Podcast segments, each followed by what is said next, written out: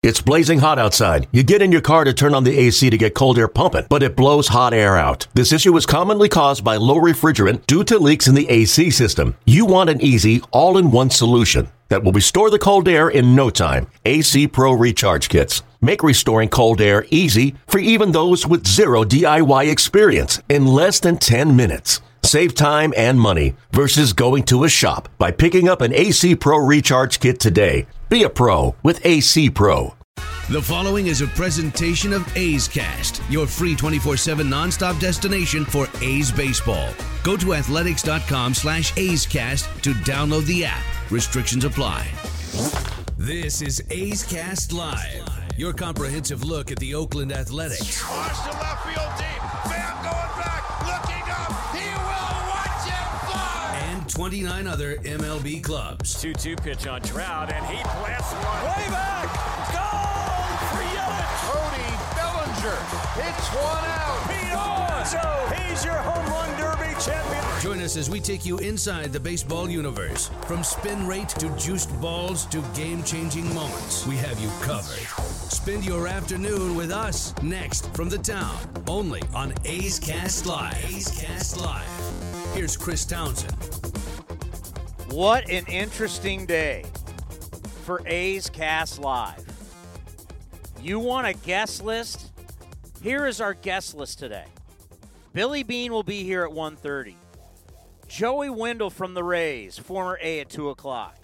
Dave Kaval, and it is a spirited conversation, I can tell you that. Dave Kaval is going to be here at 2.30. Dan Shulman, who's calling this game for ESPN Radio, he will be joining us at 3:30. We are also going to be joined by Bob Melvin. We're going to be joined by Matt Vasgersian from MLB Network and ESPN and Big A's fan. And Bob Melvin will join us for the Bob Melvin Show. He'll be joining us sometime during batting practice. Yes, we are live on the field getting you ready for the wild card game that will be here tomorrow at 5 o'clock. Not only that, but we'll end up talking a little bit about the National League wild card that's going down in our nation's capital. As did did anybody come in to the postseason hotter than the Milwaukee Brewers? And we know how bad the Nationals have been in these winner take all games. But they've got Max Scherzer on the mound, and they feel Scherzer, last few outings and his bullpen, has gotten them ready for this game. It's a crazy game. You win 97 games, you win 96 games, and it gets you to a point to where you're playing one game. Winner moves on, loser goes home. Look at the year Cleveland had. Cleveland had a fantastic year. They're not even able to be able to be in this game. It is absolutely crazy. I will say this. I wanted to do a thing that was just all about baseball today, but that's just not the case. I have to talk about it. The city of Oakland is a joke. You know it, and I know it. And now the fact that they're trying to sue Alameda County and they're trying to keep Dave Kaval from being even able to speak with Alameda County. Phil Matier brought it out today. Two days before the wild card game, we're now back in court. It is absolutely unbelievable to me that I had to get up this morning and read from Phil Matier Oakland's curveball. City sues county over plans to sell Coliseum site to the A's. This could have come out two weeks ago. This could have come out a week ago. This could have come out after this wild card game. But no, they're using the A's and they're using the A's success to get their message out. Libby Schaaf was on this show, if you remember back, and talking about how everybody was singing the same tune. Everybody was holding hands, singing Kumbaya, and that the A's were going to try and do what's best for Oakland fix this site, help Jack London build a ballpark on their dime. Not on Oakland's dime, on their dime. And we have to talk about this the day before the playoff game They're using the A's, they're using the playoff game to try and get their message out. And Dave Kaval, I can tell you, we taped the interview earlier. You're going to want to hear it. Because now, you know what? You taxpayers, see, I live in Santa Clara County, but you taxpayers in Oakland, you taxpayers in Alameda County, you need to rise up. You need to go to your local politicians and tell them how you do not want this, how this is bogus. Hey, Ace fans, let, let, let, let me give you a little shot across the bow on a day like this. There's a reason the Raiders left or they're leaving. There's a reason the Warriors left. They don't want to be here. They're taking their business and their employees and their tax money and they're out of here. This is the last thing standing. You want to screw that up? You want to let your local politicians screw that up? You better be smart. You better be smart. Because let me tell you something there's other cities that would love a Major League Baseball team. I want you to think about that. You could go from having three professional sports teams to zero if you're not smart. You run your politicians. You're the taxpayer. They work for you. So you better be smart. That's all I'm saying. But the fact that we had to wake up today and see this article, City sues county over plans to sell Coliseum site to the A's, is an absolute joke. And let me tell you, long-time Oakland residents, this building, this was built in 1966. You tell me what's around here. What has been built around here in all these years. As the A's are trying to make this place in Oakland better, they've done nothing. You've had since 1966 to build and to make this area better, and you've done nothing. People for the longest time have blamed the A's, they blame the Raiders, they blame the Warriors. They don't own the facilities. That's the city of Oakland and Alameda County. They own it. And as these things absolutely get run down, it's their building. And oh, by the way, there's still the debt on Mount Davis. There's still the debt on the Coliseum. I mean, excuse me, on the arena. The A's are taking on the debt. Taxpayers, this is for you. They're going to take on the debt. It's an absolute joke what's going on. And that's not how I wanted to start the show today. That's like the last thing I wanted to do. But I can't help it because it bugs me. The whole thing's been a, a, travesty. And I'll say this too. If it wasn't for Bud Selig, this team wouldn't even be in Oakland. Bud Selig forced this team to stay in Oakland. We're going to have the commissioner of baseball, Rob Manfred, on the show tomorrow. And that's going to be it's going to be a uh, it's going to be a tough conversation. Because what Rob Manfred wants to do with baseball is he wants the A's to stay here. He wants the Rays to stay in Florida. And then they want to expand. They want to expand to 32 teams, but you can't expand if you have two franchises that aren't healthy. So it'll be it'll be fascinating to talk to the commissioner about, "Hey, listen, you want to know how dysfunctional this is? Think about this. You've got two teams. One won 97 games, one won 96. And both teams can't get a stadium. You're going into a playoff game where the Rays have no plan. They have no plan. The Rays have zero plan. What is their plan right now? Uh, we want to be in Tampa, but it's not going to work in Tampa. We don't want to be in St. Petersburg, but St. Petersburg's liked us. Oh, we've talked to baseball about playing half of our games in Montreal. You don't think that's dysfunctional? Do you know how dysfunctional the Rays are?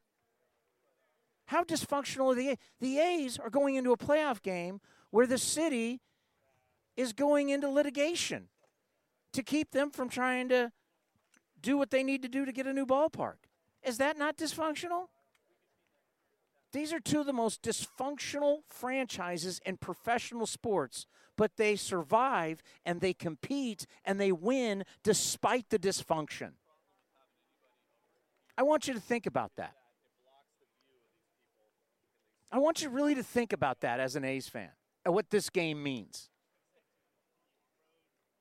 Dave Kaval right now is in court. I believe it's right now. This is a president of a baseball team has to deal with litigation the day before his team plays in an American League wildcard game. Is that not dysfunctional? The Rays talking about playing half their games in Montreal, that's not dysfunctional? How do these teams even survive? How do they win these games? How do they, you know, well, for the Rays, it's the first time that they're in the playoffs since 2013. The A's, I mean, they've made it a habit. The A's have been in the postseason five out of the last years. I don't know how that is. You play in this garbage stadium, you have so many issues, and yet you still succeed. And that's why I can't wait to talk to Billy Beane coming up here at 1.30. Billy Beane is going to go to the Hall of Fame. And I know some of you go, hey, he hasn't won a World Series. Well, okay. But everybody I talk to seems to think it's a no brainer he's going into the Hall of Fame because everybody understands the dysfunction that he has to deal with. Let me set the scene for you right now. There is a grip of people out here right now. You know, usually when we're we're doing this show, you're only going to have, you know, some media members and it's batting practice. But today there are so many ESPN people here it kind of reminds me of Hard Knocks with the Raiders. The Hard Knocks people were everywhere. That's kind of like what it is right now. There's ESPN people and MLB Network people everywhere. And of course, ESPN. Problem with tomorrow is we lose our rights here on A's Cast. We will be in Championship Plaza tomorrow from 1 to 4. Come by and say hi. We want to see everybody. Normally we're in the treehouse, but the thing is, ESPN has the rights. So, A's, even though we're not radio, we're getting kicked to the curb tomorrow. we're going to be, and Roxy Bernstein's going to join us. I can tell you, interviewed. So the the commander and I went into the A's clubhouse today. There was only about 40 minutes of availability. We basically went around and knocked it out of the park. Where tomorrow you're going to hear you're going to hear from, I'll just go in order. We did Bassitt, we did Grossman, we did Semien, Scott Emerson, Jesus Luzardo, AJ Puk. Am I missing anybody?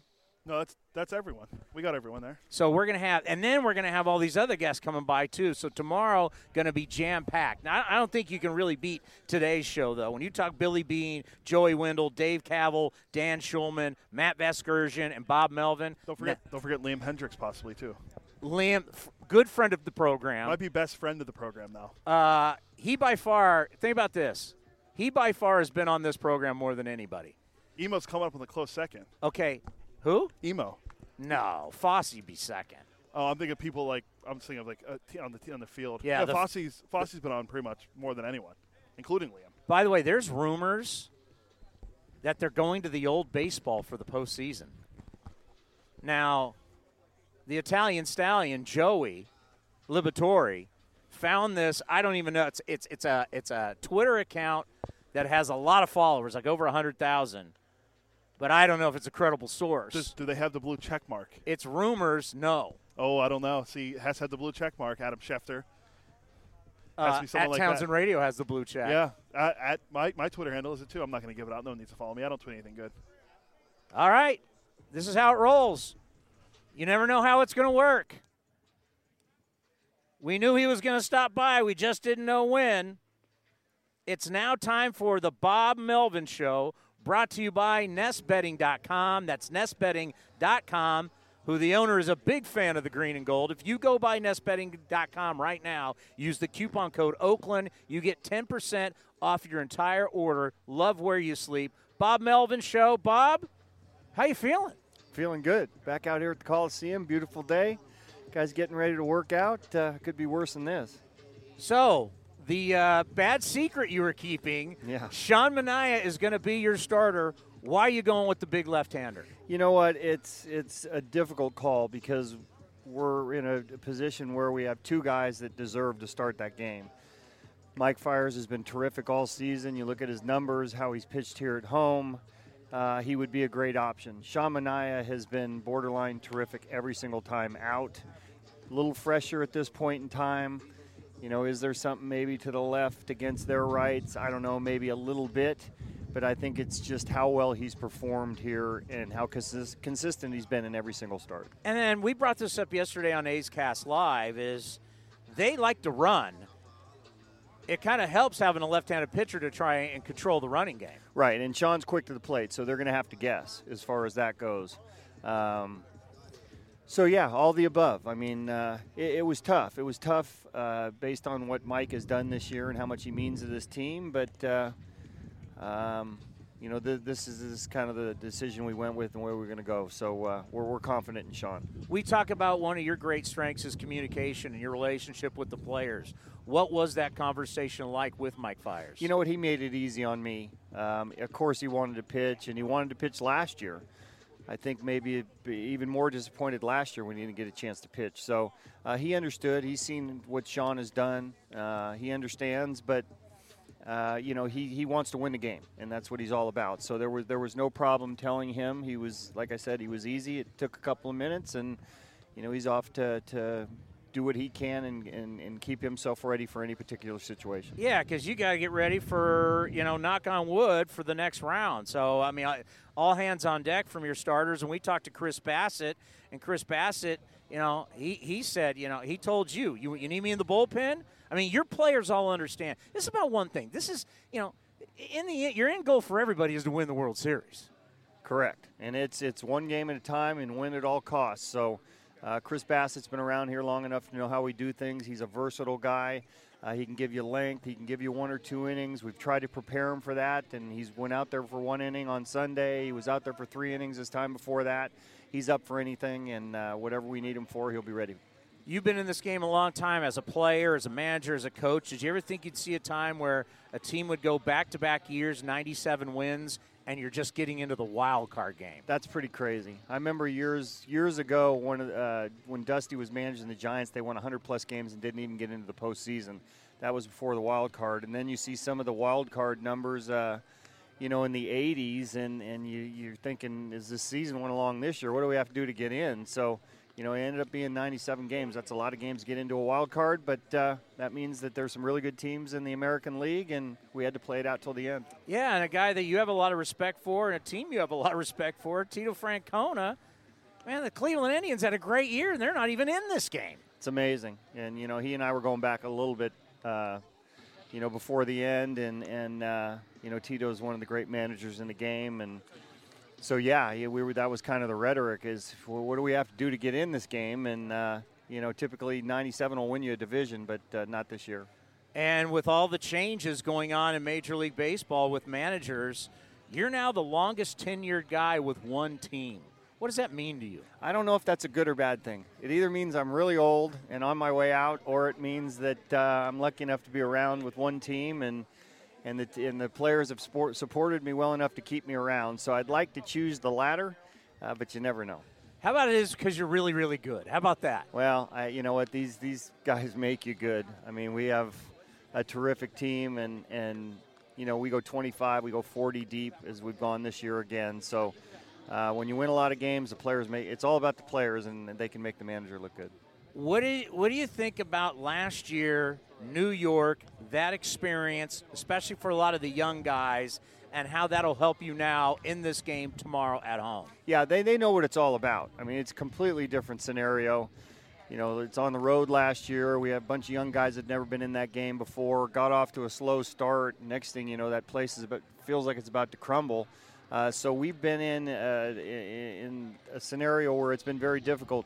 Same thing could happen here. I mean, you get these fans engaged here pretty quick. It could be uncomfortable for the other team. We are at home. We've played very well at home, and we have experienced this game. So uh, all those things would lend to a little bit more knowledge once we take the field. You know, it's so different about what we have here at the Coliseum. Is you know a, a lot of beautiful ballparks in baseball, but they're not really built for sound. They're built to be beautiful for the fans. This place, once they built Mount Davis, when you get a lot of people in here, whether it's 2012, 2013, Raider games, the sound has nowhere to go and it's so loud. Just talk about what you think it's going to be like tomorrow with a sold out crowd. It's gonna it's a football crowd is what it turns into. When there's 50,000 people here and there's people in Mount Davis, uh, it turns into a very raucous football crowd. And I've said often here over the years, if we have 15 in here, it sounds like 30. If we have 30 in here, it sounds like 60. If we have 50 in here, I, I think probably some of these. Uh, some of the cement could crack if we get going and get these these these fans engaged, and they're they're such a great extension of our team. They're you know they're they're Oakland through and through, and, and so is our team. So should be a good match. I know they're going to support the heck out of it. It's going to sound like a hundred thousand, like a college football game. No doubt about it. I mean that's the way it is here, regardless. And like you said, with you know center field being blocked up, there's really nowhere for the sound to go, and uh, you know we've experienced it here before, so everybody's excited about that. So normally you're in either a three-game series, a four-game series, sometimes just a two-game series, but here it's one game. You win, you move on, you lose, season's over. What is that like as a manager? How does it just change everything that you're so used to? It doesn't feel like baseball. I, I understand it for a number of reasons. One, you know, you don't want postseason's long enough as, as it is. Their team's sitting around for a period of time. Two out of three might be a little bit more conducive to what baseball is all about. But then you take into fact that it's, it's a you know for the fans it's a it's a win and go home type of situation. So it makes it that much more exciting.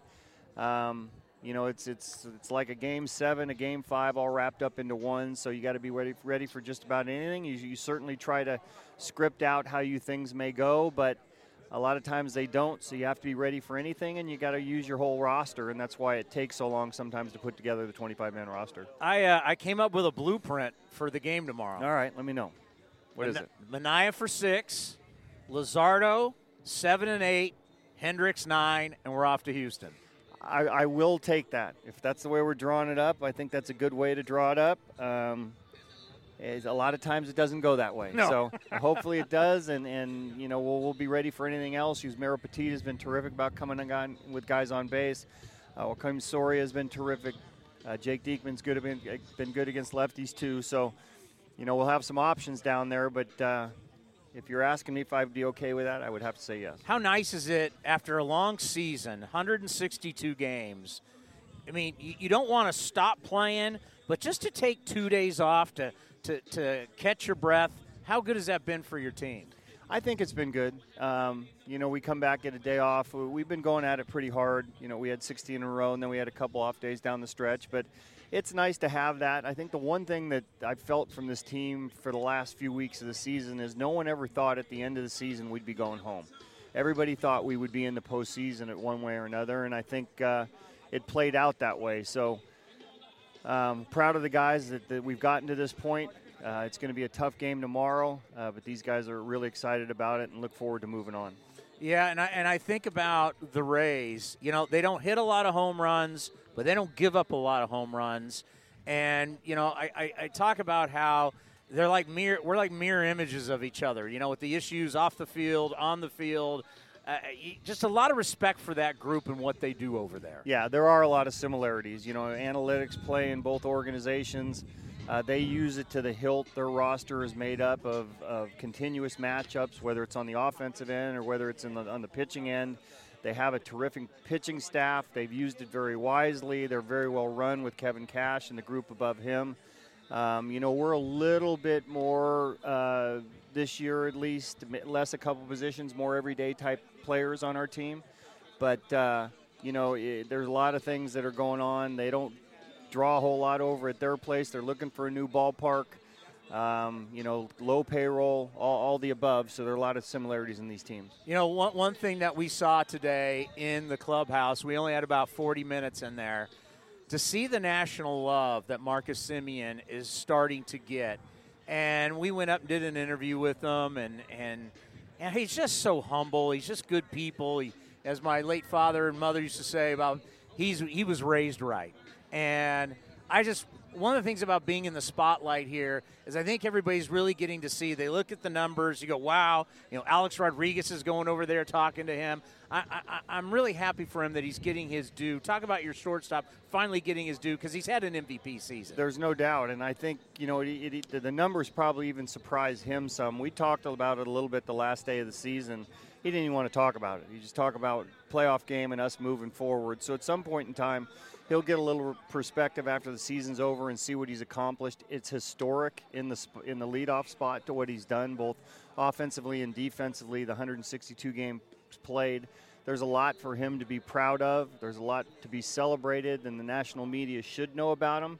But it's the last thing on his mind right now. All he's thinking about is the game tomorrow and winning and trying to go forward. Yeah, it's hard to believe that a guy can put up those kind of numbers and play every day, lead off and play shortstop.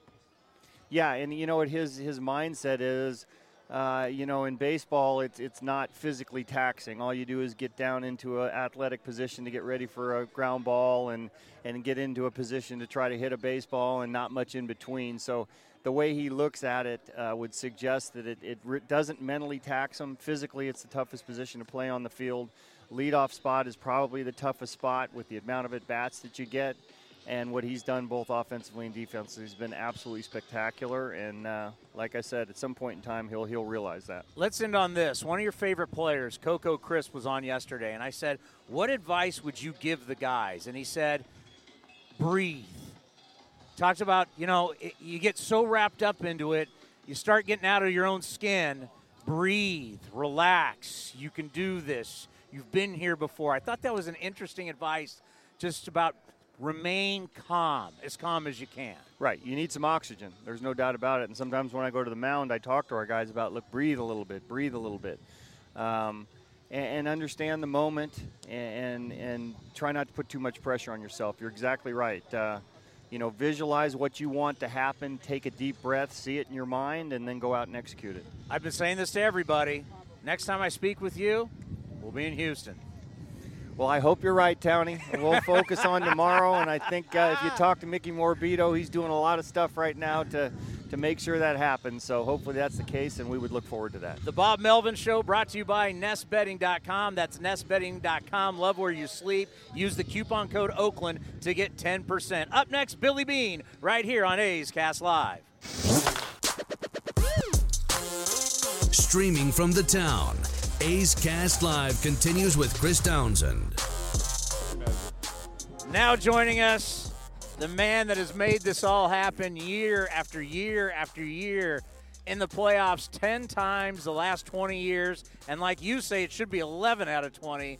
The great Billy Beane is with us. How are you? Good, Tony. It's uh, you know I always make appearances when we've made the postseason, so I can take all the credit from it. Well, that's the one thing is we always have you like before the season. Now it's always great to have you in the postseason and just how much fun have you had the last two years with this group winning 97 games back to back years? It's been two of the probably most enjoyable years I've had. I, uh, when I think of the 2001 season was a lot of fun because the team was just so darn good, and the second half was unbelievable.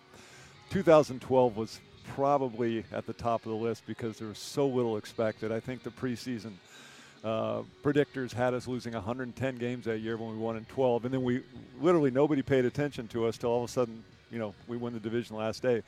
But these last two years collectively uh, are right up there with that 2012. It's been a lot of fun.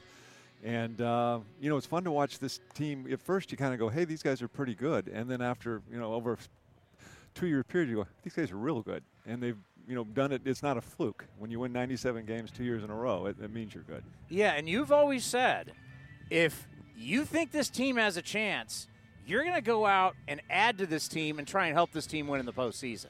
Absolutely, and I think we've done that every year. I mean, this year we didn't have a lot to choose from in terms from a trademark. It was a little different, uh, but I thought we were very selective, and I thought that uh, we did a good job in bringing in the right guys, and Tanner Roark and Diekman and Homer was fantastic for us, and I'm not sure we'd be here had we not made those moves. You know, adding and, and the team expects you to do that. You know, I learned that from Sandy Alderson when you almost uh, when a team's played its heart out and they're in it at the trade deadline, it, it gives them a real jolt when the front office goes out there and, and uh, puts their best foot forward. And, and even when they give it young players, they like to see that hey, you're investing in, in this club right now. And and uh, and for us, it's the last couple of years. I think it's been one of the reasons we've gotten here. You know, one of the great things about working around this team is that you don't believe in tanking. You're always going to try and win. And I, you know, baseball's changed a lot since you started. And I think, you know, God, I mean, you win 97 games, it only gets you into a wild card game. It's like next year we're going to have at spring training, it's going to be like, hey, you want to win the division? You got to win like 105 games. Just talk about how the game has just changed since since you first started. Yeah, well, you know, you, you mentioned the or the term they use is tanking. The uh, yeah, every year that I've been here, me and David have been together. We've always tried to win. Now, unfortunately, I wish we could sort of blame some years on tanking, but uh, those years we didn't win, we were actually trying then too. It just didn't work out. Uh, I think you have a responsibility. I think every year is an opportunity. And had we taken sort of the attitude or let people convince us that, uh, hey, we're not ready yet or this team needs to rebuild, 2012 would have never happened. And actually, going back, and, and that was a great lesson for, for all of us here. If you recall the beginning of that winter in 2011, we traded Bailey, we traded Cahill, and we traded Gio. That was in the fall. And the expectation was is that we were quote unquote rebuilding. Well, what happened was it freed up some payroll, and we had some great opportunities right after the new year. Coco Crisp came in, Cespedes came in, Colon came in, Seth Smith came in. Those were all moves after those moves uh, in the fall.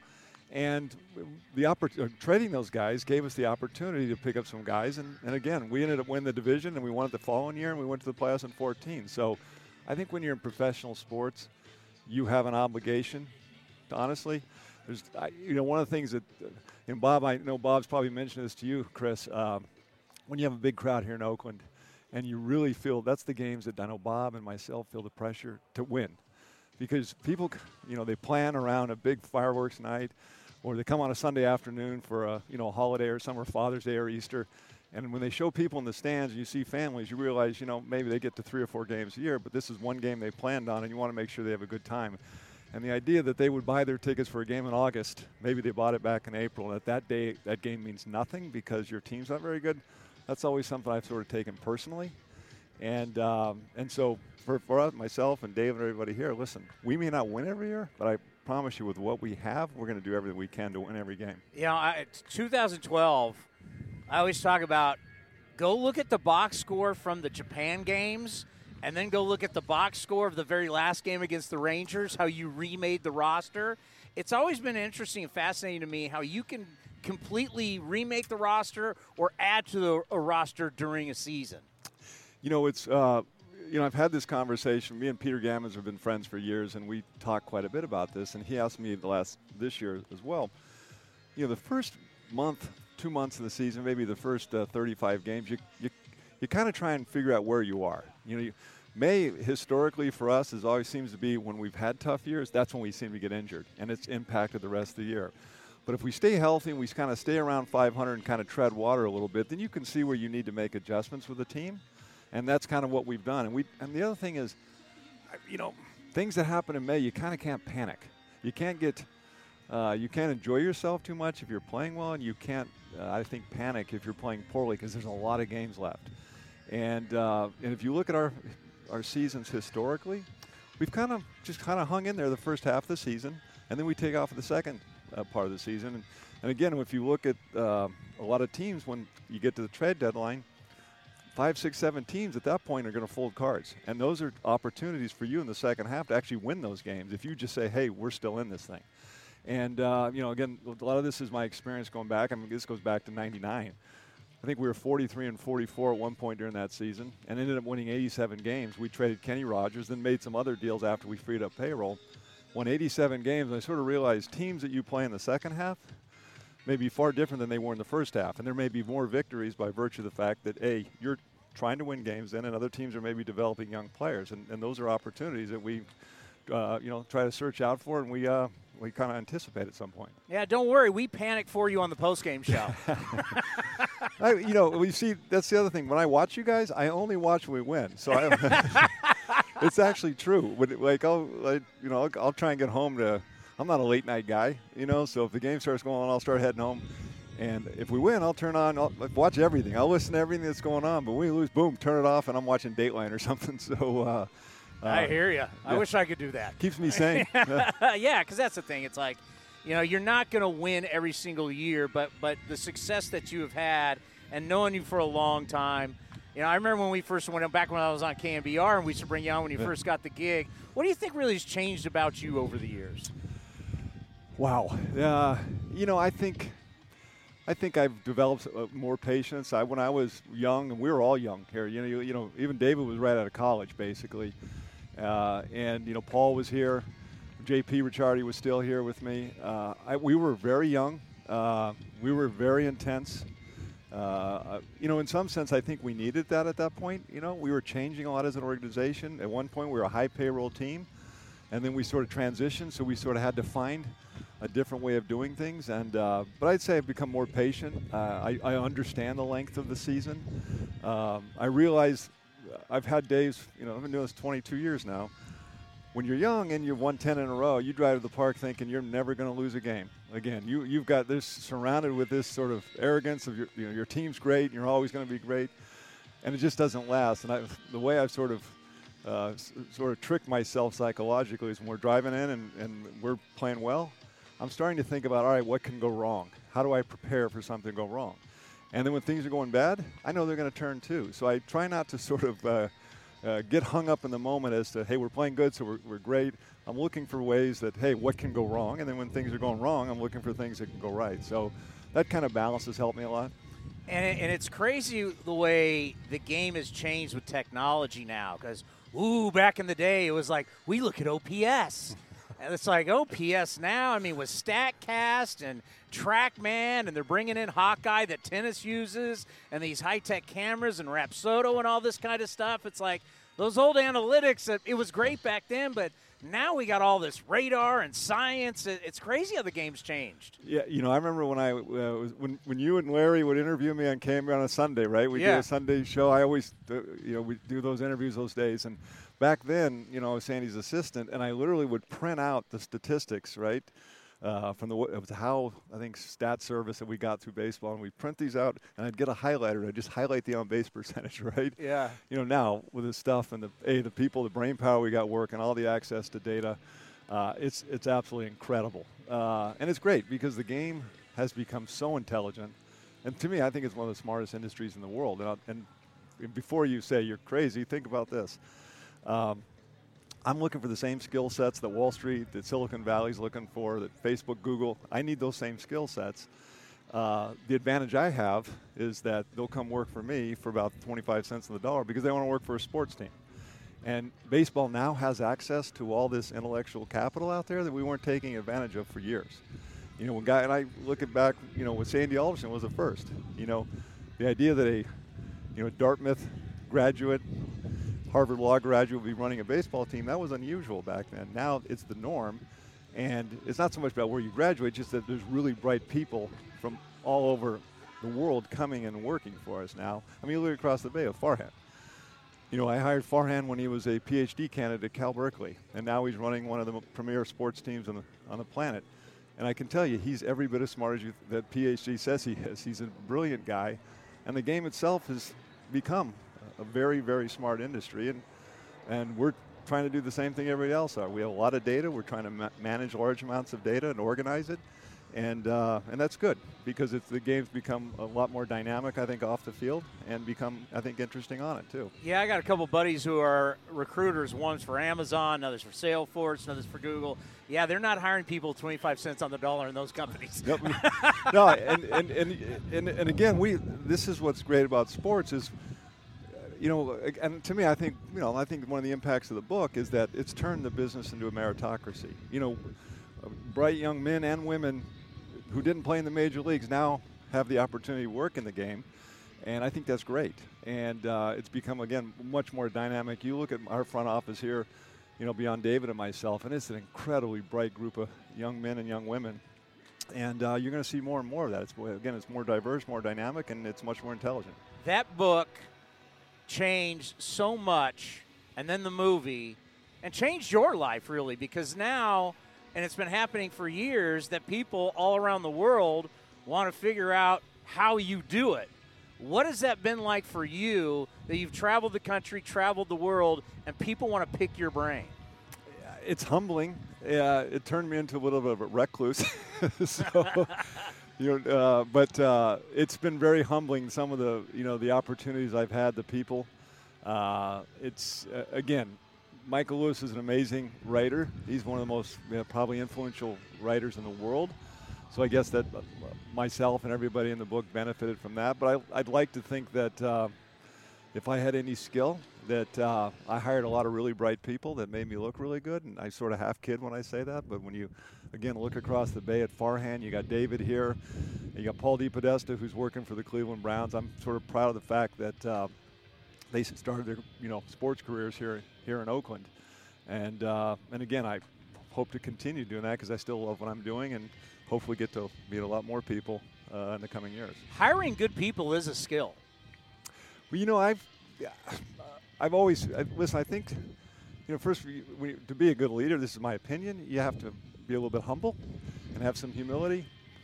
And I think you kind of have to check your ego at the door. I've always tried to hire guys who I thought ultimately could do my job and do it better, and I think I've succeeded uh, in doing that. I and I we've got a pretty flat structure. I mean, you've seen us around here, Chris. I mean, you know, from our analysts, Ben and Pike, and guys who just started here a couple years ago to David, we all sort of it's uh, we all sort of operate on the same level. Every each guy can do. Well, I can't do the analyst. They can do stuff that I can't do, but we. but we all can kind of do each other's job, and I'm not afraid to let you know. Dave's not let, afraid to delegate to let guys and allow them to grow, which is why I think a lot of people get taken from our organization because they have a lot of skills that are developed while they're here. So one game, it's just one game, and it's crazy. 97 wins, they got 96. And I know you got a lot of respect for those guys because they deal with a lot of the same problems you got to deal with. Yeah, I was kidding, and I'm only a half kid on this too. Is that uh, you know Tampa in a, one game you're to have two teams trying to bully each other analytically. I mean, you're to, I mean, they're really smart over there. I have, we have a tremendous amount of respect uh, for the entire organization. In fact, Bob will tell you this. I was wrong, but I, I thought Tampa was to win the division this year. I told Bob that. I said, I think Tampa was to win the East. Now, as it turned out, the Yankees, deservedly so, you know, won it comfortably. But uh, I think Tampa, 97 or 96 wins, and their payroll's lower than ours but you could see them setting it up last year. That deal they made with Archer was just absolutely incredible, and uh, they're going to be good for a long time too. Uh, bright, bright people over there, and it'll make for an interesting game, that's for sure. Peter Gammon told the story here on A's Cast Live about years ago, you being back east and. You got out ordered and it bothered you. That's how competitive you are. we're like, really? That really happened. the true story. I was in Cape Cod with Peter and uh, of course, he was a local, so he ordered the lobster roll. I went with something basic, and my daughter Casey was with me. She was probably 10 or 11. And uh, yeah, I looked at it with envy. I looked at that lobster roll that he pulled up, given the fact that he lived there his whole life. So I got on him for not tipping me off on the right order. Uh, and it was interesting about that day because it was a gorgeous day in Cape Cod. There was no humidity, which how many times are going to happen in August? In fact, it was a series, if you any age remember, it was the series that Terrence Long was that that day that he made that unbelievable catch to to win the game in Boston. And uh, I remember because when I got back, I didn't go to the game that night. And he, he literally it just happened as me and Casey walked in the hotel room. And being there that day, it was an amazing day, and it kind of fooled you. Like, wow, this is kind of like being in San Diego, where I grew up. You know, it was sunny and no humidity and gorgeous, and kind of fooled you a little bit. So I think that kind of tempted me a little bit to consider the Boston offer, mainly from being out in Cape Cod with Peter that day. You know what? Sometimes the best decisions are when you say no. Thank God you didn't take that job and you stayed here. Well, thank you, Chris. Uh, uh, there's some years that people probably wished I would have taken it. That's the thing. That, you know, you're talking about changing this job. I mean, listen, and it's the deal. And I've tried never to run away from it. Uh, listen, some people are not going to like what you do, and there's going to be days that, hey, his time is up, the game has passed him by, and then there's times you're the smartest guy in the room. That's the deal. And the fact is, is you're neither. And if you sort of kind of keep that balance and realize you're going to make some bad moves, but hopefully you, you make three good moves for every two bad moves you make, and I'd like to think we have. The thing about you is that you understand the pitfalls, you understand the issues, and you're able to work around that and not everybody really understands all those pitfalls that you have to do deal with. And I think that's one of what's made you so successful. And I think about your relationship with Bob Melvin. Like this has been the perfect manager for you, yeah. right? You went through a few managers. Why why has Bob been the guy? Which, by the way, now with all these moves, he's the longest tenured guy with yeah. one team. No, you know when Boch retired, when I knew when Boch retired, I, I think I mentioned that to Bob that he was the longest tenured guy. Uh, first of all, listen, you know, me and Bob played against each other. We're the same. I mean, we're only a few months apart in age. I think we genuinely like each other. Uh, we like each other's company. We're both kind of loners too, in, in the same sense. We we kind of hang out with uh, hang out with each other just enough not to irritate each other. Uh, and again, we're both like that. And, uh, and listen, I have a, one thing about I tell this about Bob. The, this guy comes into every day. He's such a consistent personality and consistent with his work ethic. I mean, he's been doing this a long time, and he's still in like like clockwork, 11:30, organized, ready to go every single day, from spring training on. And and uh, and again, his relationship with the players, relationship with the front office, his relationship with the media. I think he's as good as anybody in the game when it comes to that. And and he's also been a guy who came up in a different era, but been able to transition with all the analytics and do it seamlessly, which is why he's still around. You know, because a lot of guys who started with me and Bob, you know, maybe weren't didn't embrace it like Bob did. And uh, and and and again, he's you know his staff is great. They're loyal to him, and again, he's one of the best in the business. And uh, we hope he uh, continues to stay here for a long, long time. I, I anticipate that. Yeah, well, in this job, you got to be able to manage up and you got to be able to manage down, right? Yeah, listen, that's uh, I was a kid with Brian Cashman, who's one of the best in the business of the Yankees. Nobody was, I mean, he. I, I was there. I've, I've heard. I was in his office when we when he still had hair and I had no gray hair, and uh, I remember we were we were just starting on the upswing. It was maybe 2000, and I was in his office in Yankee Stadium, and and Mr. Steinbrenner would call. I could hear him yell at him through the phone. Oh God! but Brian was the master. He knew how to. You know, he's not a he's not a guy who's just going to give you a line. He's he's a straight shooter, and he was a straight shooter with his owner. And I think that's why he was successful there, and he continues to be successful. Can so. you imagine looking at that phone every day, getting that phone call, just going, "Oh God, here we go."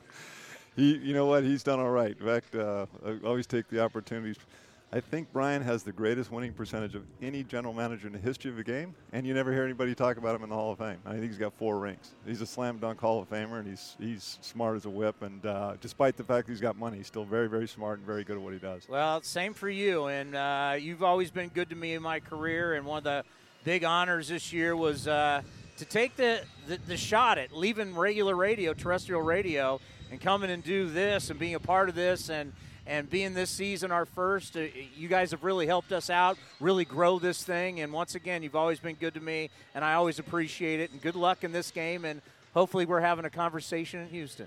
I sure hope so, Chris. And hey, congratulations on a great first year. I know you guys have gotten some great. Uh, uh, some accolades, people talking about what's going on. This is pretty unique, and you've had a big job all year. So congratulations on year one getting done. Let's get that. And by win. the way, you still you don't have a gray hair in your head. We've been doing this the same amount of time. You know what it is?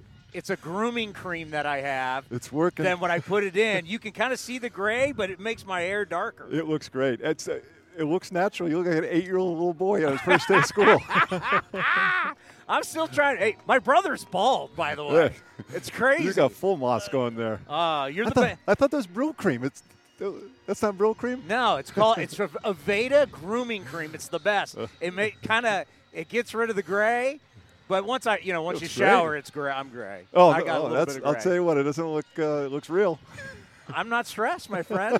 I'm living the dream. There you go. Hey, good luck tomorrow, and uh, you know it's all about winning the World Series, there right? That's what it's all about. Yeah, that's right. A lot of games ahead. He's the best, the great Billy Beane, right here on A's Cast Live. Streaming from the East Bay. A's Cast Live continues with Chris Townsend. Yeah, I mean, it's just Billy Beane, one of the greatest executives in sports history, stopping by A's Cast Live. I'm telling you, that's how we roll. If you're a baseball fan, like you don't have to be an A's fan. If you're a baseball fan, this is the show for you. I mean, the guest list. You've heard from Bob Melvin. You've heard from Billy Beane. Joey Wendle from the Rays is going to be stopping by at 2 o'clock. Still going to have Dan Shulman, who's calling this game for ESPN at 3.30. Matt Vasgersian calling this game also for ESPN on the TV side. Shulman on the radio side is going to be here. Doesn't get, does it get any better than that, Commander?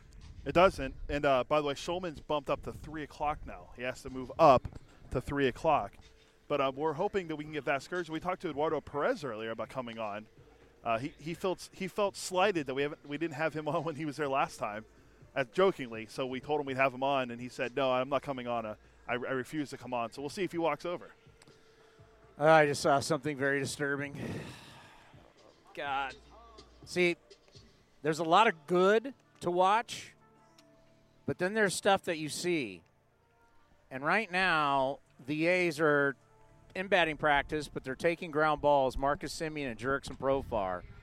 And Jurickson Profar on a double play just threw the ball so left of the first baseman that it went and hit the Geico sign down the right field line. I just, I just, have they announced the rosters yet? Let me check Twitter. I mean, we know who the all star. We know who the starter is. Oh, sorry, we know who the wild card game starter is now. So Yeah, I think we all knew it was going to be Sean Manaea. David Forst just wanted to play a little little game with the Rays, a little game. But that's what scares me is, you know, the A's have gotten away with a lot of bad throws from Profar this year. But this is a one game, winner takes all. That scares me. It really, really scares me. By the way, home teams, how about this? Home teams are 55 and 57 in winner take all postseason games. Home teams 55 and 57. By the way, the A's have lost eight straight winner take all postseason games, including five straight winner take all games at home. Oh, we're having a little flyover. Maybe that's a preview of tomorrow, like a Blue Angel. Are the Blue Angels in town right now? Uh, is it Fleet Week? Uh, let me check. But it's only one. It was only one jet.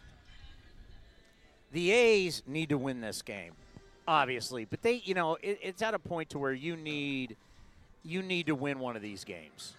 You know, you gotta, you gotta be tough, and you gotta show a chin. You gotta win this game and get to Houston. And let me tell you something. Whoever does win this game, going to Houston, the Astros will have respect. Even though they're uh, a highly favored team because of what they have in their arsenal with their pitching and their offense and their defense and their depth, they're a great baseball team. They won 107 games, for God's sakes. Uh, they have two pitchers that are battling each other for the Cy Young Award. You could make a case for Bregman to be MVP. Jose Altuve is the modern day Pete Rose. He, ac- he actually has more hits going in his career right now than Pete Rose did at the same age. It's crazy. Well, when you keep getting 200 hits every single year, I mean, to catch Pete Rose, you got to have 200 hits for 20 years and then some. Just think about that 4,256 hits. I mean, it's unbelievable. And remember, Rose played a really, really long time because when he broke the record, when he broke the record, he was a player manager. Was he the player manager then? I think he was when he broke off Eric Show and the Padres, if you remember back. I don't, I don't know if I was born then, but No. I know what you're talking about. I remember watching the highlight. So 200 hits times 20 takes you to 4,000. You would still need 256 hits after that. So you got to have 200 hits for 20 years, and you may have a shot. Yeah, we can do, we can do them whenever you want. Ray's PR coming over and uh, asking us about. By the way, uh, our our our uh, badges don't work anymore. I think we need postseason badges. Uh, mine got approved when I went in. Mine lit up green. Said allowed, they allowed me in. Uh, when I went in, they said uh, decline. Yeah, same, this- same thing happened to Eduardo right before you. yeah, Eduardo Perez could, you know, our security. You know what? I'll say this. when we were in Minnesota with the Raiders, I got us press passes for the Twins game. Twins were taking on the Royals. As we were walking up to this glass media door, the media guy opened the door before we got there because he wanted to greet Brent Musburger. Because Brent Musburger is one of the greatest broadcasters of all time. He's my partner on the Raiders broadcast. And then two more guys came out. Before we even got in the door, three people were greeting us because of Brent Musburger. Eduardo Perez is on ESPN, former big leaguer. His his his father is a Hall of Famer, and the security guard at the door of the A's clubhouse would not let him in. He's calling the game. It just shows the stuff around here that's just with the city suing today. I'm just so down. I'm just so pissed. But yeah, there was a who else? There was somebody else down here on the field that security was like, "Hey, you can't go over there." And it's one of the guy. I can't remember who it was. But it's like you don't know. Like no one, no one here knows anything. It's like how can you be security if you don't know who you need to secure? If you just, oh, what's your badge? Like you don't know who this guy is. Just, the, the stuff that goes around, it doesn't happen. Uh, like Brent Musburger didn't need a press pass. He would have got in because everybody knew everywhere we went. When we went up to the when we went up to the press box, the people greeted him there. You think if he you think if he came to the game or he came here today, he, that that same thing would happen with the people that work in this stadium, that they would know who he is. Like he could go to any stadium in America and they got an idea. You come here and it's just clueless. Uh, I'm still waiting for my thank you from Brent Musburger. For for for, for the pre- he, The, the press pass. Yeah, to get in the. But the do you back. understand what I'm saying? Yes, I do. 100. percent everywhere we went around the state, I had to be like his security. It was like walking around with Elvis. I guarantee you, if Brent Musburger came in with our security people here, they'd have no clue.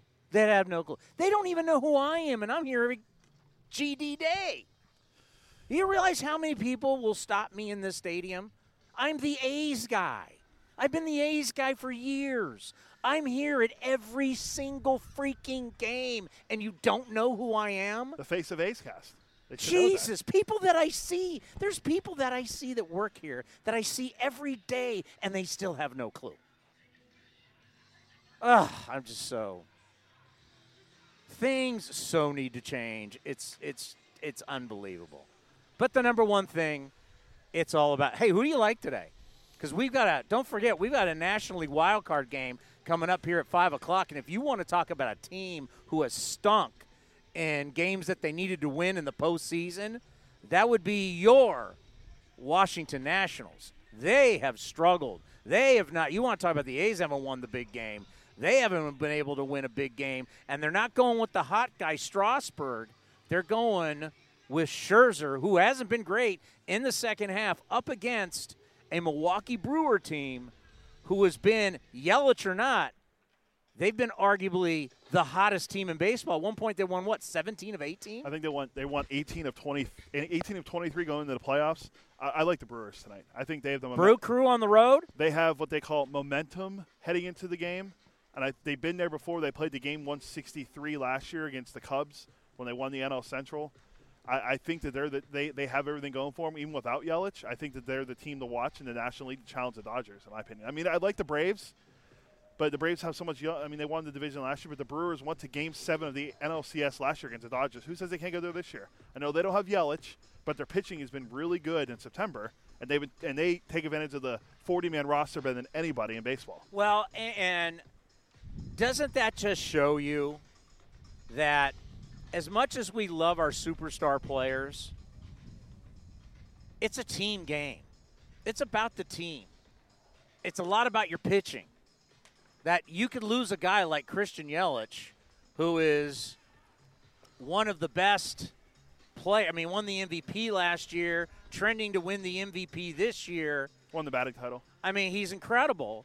You lose him, but you don't lose. I mean, you keep winning. I mean, Reggie Jackson got hurt, and the A's still won a World Series. So it just it just shows you that you know you, you want your big guns, but it doesn't mean you can't win if your big gun is not here. I mean, that it, it's just it, it's such a team game, you got to move on. I mean, it's like the one year the Green Bay Packers won the Super Bowl with Aaron Rodgers.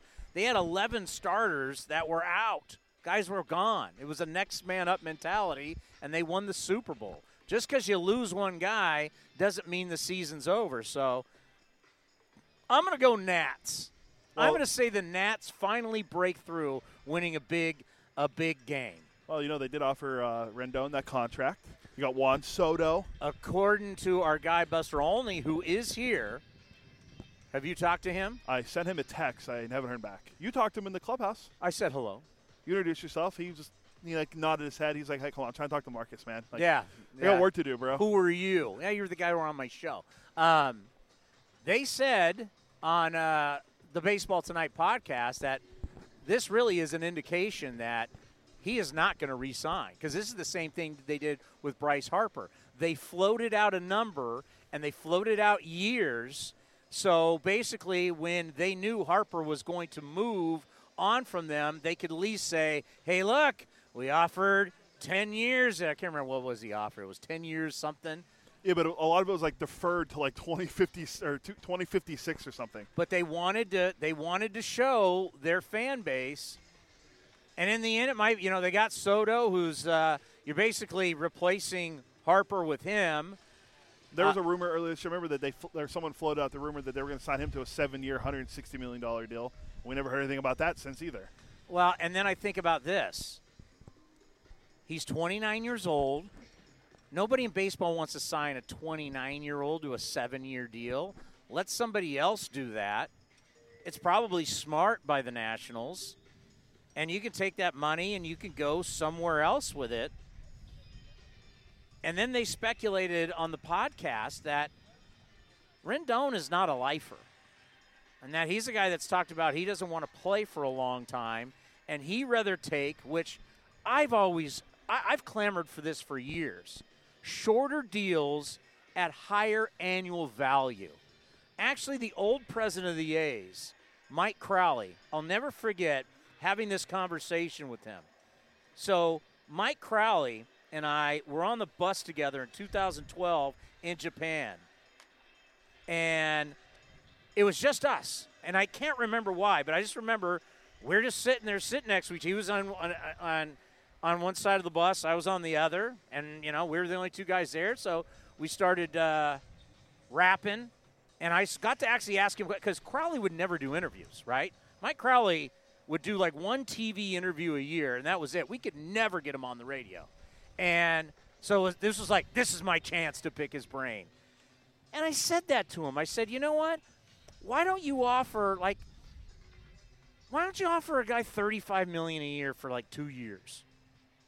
And he was like, "Yeah, it's pretty interesting." I was like, "Cuz what you what, what what Oakland didn't want to do back then, and now with all these teams, they don't want they they don't want to do the Manny Machado. They don't want to do the Bryce Harper contract. They don't want to do that. I don't want to be locked into a guy that's 38, 39 years old. Look, look at look, look at Albert Pujols. Actually, you know he wasn't that bad, but still, for the money you're paying him, I don't want to be locked into a contract like that. So why not overpay for four years, and then you know after four years he's off the books. Once he's out of his pro- four or five years, pay the guy, overpay him, but then I, I- I, get to wave goodbye to him after four or five years, let him go sign in his mid 30s with somebody else. Or if he's still a quality player, I can still re up with him again. I think that's the way baseball needs to go. I, I understand Bryce Harper wanted a long term deal, but I, I think for baseball, if I was running a team, I would love to go up to a guy and say, you know what? I'm going to pay you four years like a superstar. You know, kind of like what L.A., the Dodgers, tried to do with Bryce Harper, right? Bryce, they tried to get Bryce Harper on a short term deal, but pay him big money. Harper wanted the long term deal. Harper wants to be, you know, in his mind, the franchise guy that plays for a long, long time. I, to me, I feel like the future is definitely going to be short-term deals, but the average annual of the salary be higher than normal. And it's cost control, right? I'm, I'll pay a big money for four years, and then I can walk away from you. I only want to buy your good years. Here's a hot take for you. What if they don't resign Rendon and they go out and they bring in Gerrit Cole Gerrit Cole, Strasburg, and Scherzer, and Patrick Corbin, who had 200 strikeouts, who this year. just got a who who, got a big deal? who got a big deal from them. No, that no one's speculating that, but I'm just throwing it out there. If you don't resign Rendon, they love to add to that pitching staff, and you could. Rizzo, Rizzo surprises people, man. Yeah. And by the way, he's a guy that keeps on, you know, like certain executives. We just had Billy Beane on. He keeps he keeps the Nats competitive. They've seen a little dysfunctional with the changing of the managers and everything, but for the most part, the Nats have been very, very competitive. What happened with our man Joey Wendle? I don't know. They said he was coming over, and then they never came back. All right, I guess we'll see. we want to get the game plan from the uh, from the opposing We- side. We need the Charlie Morton scouting report. We want to know what kind of lineup we expecting tomorrow up against Sean Manaea, the left-hander. Oh, you asked about the roster. I didn't see the official roster put up, but there are. Martin Gallegos had the tweet that Fiers will be on the roster and Stephen Piscotty will both be on the roster for tomorrow. Are the rosters out, Mr. Link? No, they're not out yet. Tomorrow morning. Do you know? By the way, do we need to put you on the headset and uh, you, you're not making the ro- PR's not making the roster? Well, you're going to want to have a lot of pitchers. I mean, obviously, you are not going. You're going to take. You're going to take the starters off, and you're going to add all hands on deck. But yeah, the blueprint that I gave Bob Melvin, and he liked it, which I'm hoping that we see, and you will hear from Jesus Luzardo tomorrow, as I got to interview him today. Real brief media session today. We had about 40 minutes, and we just started running around the uh, running around the old clubhouse, tracking people down. And so you're going to hear from Jesus Luzardo, and also AJ Puk. I was I was you know it was my first chance to speak with AJ, and I've been waiting because I remember AJ's uncle played football at Stanford. And one of my best friends, she was a cheerleader at the time and knew him really well. You know, his dad played at Minnesota football, not baseball. They're, the Puk family's a football family.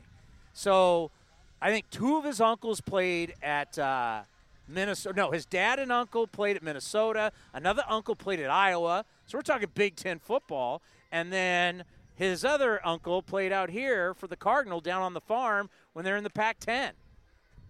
Puk was like a big. I mean, you think his size. I mean, he's a monster. He was a quarterback. You know those bloodlines. You could see a lot of people trying to come after him.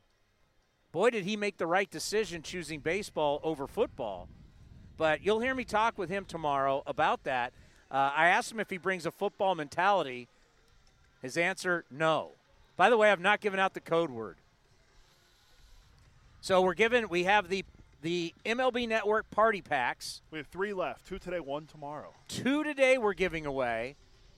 The first code word, you're going to need all three code words, and you're going to need to text at the end when you hear the third code word 510 897 1322. That's 510 897 1322. You're going to get two code words this hour. One's going to be on the show, and one's going to be on Twitter. The first code word is bashin'. Bashin'. Which shouldn't surprise you because that's been the first code word of everyone we've done. Since last week. Yesterday, you actually didn't have the code, the two other code words ready. Would end up being Matt Vasgersian. Do you have the two code words ready for today? I, I do. I think I have a good one for today. You have a good one. I got my. Uh, I was very excited. I got my MLB post game part. What are we? What's the official thing called? It's a postseason pa- Party pack, right? Yeah, prize pack. Prize pack, postseason prize pack. So it's an MLB Network hat, shirt, koozie, also a hard plastic cup, and then I have no idea. It's a foam finger that it only fits. This little finger, you know, the foam finger says you're number one. That fits on your finger. It's the most worthless thing I think I've ever seen in life. Plus, you got your. Uh, I mean, I haven't got mine yet, but I have it. I just haven't gotten it. You got your. Uh, I got my wild card hat, postseason, yes. Your postseason shirt and hat. I'm tired of wild card stuff. I want division series. I want A- A- A- ALCS and I want World Series. I want history. The A's are looking to be historic. Why? Because the A's are looking to be the first team ever, if the Dodgers make the World Series, to be the first team ever to knock off not one, not two, but three 100 win teams. We don't know. We're, we're pretty sure that has never happened before, right? Yeah, I'm, I'm, I'm pretty sure that we went back and looked, and we haven't seen it. I mean, we saw three teams in the AL win 100 games this year. Three teams in the AL won 100 games. And then the A's and the Rays won 97 and 96. Like, this is ridiculous. And then the Dodgers won 107, or what the Dodgers won 100 and 104, something like 106. that. 106. 106. The Astros won 107.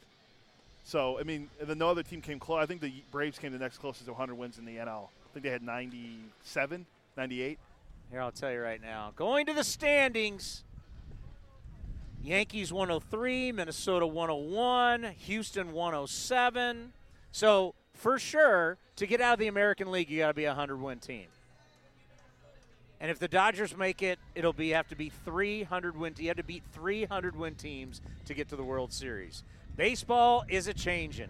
Hopefully, we're going to see Joey Wendle coming up here at uh, hopefully in the next few minutes. Also, we may have Marcana coming over. That's why I was. Joey told. Wendle's walking over right now. So the Rays second baseman is going to be showing up right here on A's Cast Live. A's Cast Live. Now back to the town.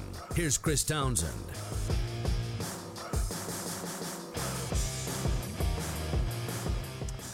Welcome to A's Cast Live right here from the field as the Athletics are getting ready for the wild card game tomorrow, which you'll hear right here on A's Cast, and also 860 AM The Answer, and also Sports 1140 KHTK out of Sacramento for all of our A's fans in the Valley and also in Northern California. Yes, Cody? Sarah Sarah Langs is here. What? Yes, she said I'm here somewhere, so we'll, we'll, we'll get her. What does that mean? The great Sarah Langs from MLB.com, the greatest baseball researcher in the history of the game. She is unbelievable on Twitter. It's every day, all day long, as she's just breaking nugget after nugget. She had the nugget that the Rays are one of two teams in the history of baseball to have the lowest payroll on opening day and make the postseason. The other team, lowest payroll at the start of the season and make the postseason, that would be your 2018 Oakland Athletics. And look who's strutting up right now. Friend of the program, Best friend of the program. humanitarian, all star, a man that will make history potentially tomorrow to be the first guy ever to start a wild card game and then the next season close out a wild card game. The all star, Liam Hendriks. How we doing today, guys? How are you? I'm doing all right. I'm doing all right. How big has it been for these kind of two days just to relax, get a little time off before this big game on Wednesday? It was nice with the uh, the last few series we had were pretty close, so it's just nice to get a little bit of a break in there, just to kind of relax, recoup, and uh, kind of get that little refresh button going. But uh, yeah, we need to come back out today, practice out, let the boys hit a little bit, let us throw a little bit, and then uh, and then get ready for tomorrow. I think about your journey, and we've talked about how special it's been. Uh, let's go back to last year's wild card game. Obviously, did not fare the way you guys wanted it to, but what do you think you guys learned? Oh, I mean, cue the video of me giving up a home to Judge, but um, yeah, it, uh, we learned a lot. Obviously, going into a stadium, into a rival stadium, going in there and, uh, and seeing what the crowd is like, and just getting a little bit of an exposure to it. Uh, I think it's going to pay dividends this year. Uh, obviously, we've got the home crowd, so it's not as uh, not as against us as the New York crowd was, which were pretty loud. But uh, I don't think they're afraid to get loud here, so we can hopefully put the fear of God into the Rays over there as well. Yeah, the, the, the key thing is you learn from your mistakes. And, you know, knowing what you went through last year and what this team went through last year, you know, you flip the script and you think New York was loud. It is going to be. Have you ever been to a Raider game? No, no, I have not. I'm going to tell you, because the way this stadium's built because of Mount Davis, there's nowhere for the the audio to go. Right? There's when people are screaming. There's no. It's so loud in here. I mean, with the size of the stadium, they're just lucky they don't have a roof because that thing would crack with the uh, the fans. I mean, we have when we have 15,000 fans here, you can hear them screaming and it's loud. So I can only imagine if we get 50,000 here, how it's going to be. It's gonna be it's gonna be like a football game. Yeah. and, and it's gonna be a lot of fun. I mean, hopefully, and uh, hopefully it's not a football score, but I mean, we'll see how it goes. As long as we come with a win, I don't care what happens. I don't care if it's 20 to 19, as long as we're on the winning end. What did you think of the decision to start Sean Manaea? I think it's good. I mean, um, they uh, it, they've got a bunch of lefties on their hitter. They, they lefties on their lineup. They can hit a little bit, but uh, at the end of the day, I mean, we've got Fiers out in the bullpen with us, from what I hear. So we've got we can go both ways. It's not as if it's uh, set in stone or anything like that. We can go out there and we can mix and match, and we've got enough guys out there to be able to get us through nine. So that's that's the biggest thing. It's just uh, going out there and using what we got. Because if uh, we don't know what's going to happen, anything can happen. I mean, a freak thing could happen, and we just don't know what's going to happen. We don't know how it's going to go, but uh, we're just going to go out there and take take care of what we can control and see how it goes. What is the nervous energy like before a game like this?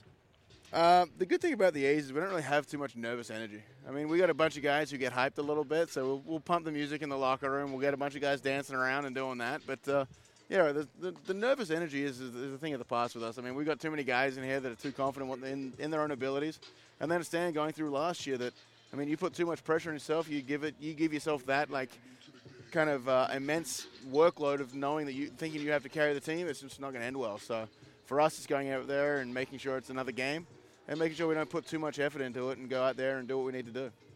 I think about Manaea.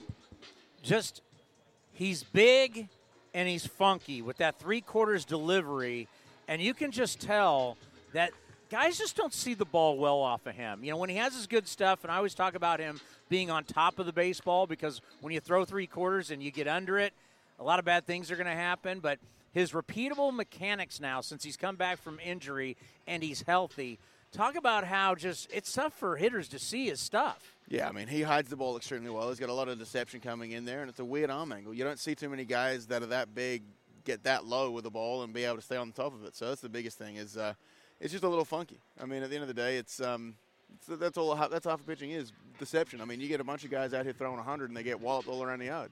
At the end of the day, you need something else in there, and Manaea's got a change up and a slider that. Uh, that they just don't seem to pick up pretty well. So the deception's there, and then he's got off speed to kind of uh, just get him on that back foot a little bit. Isn't that insane that we talk about 100? You know, the norm now is that you see 100 so much.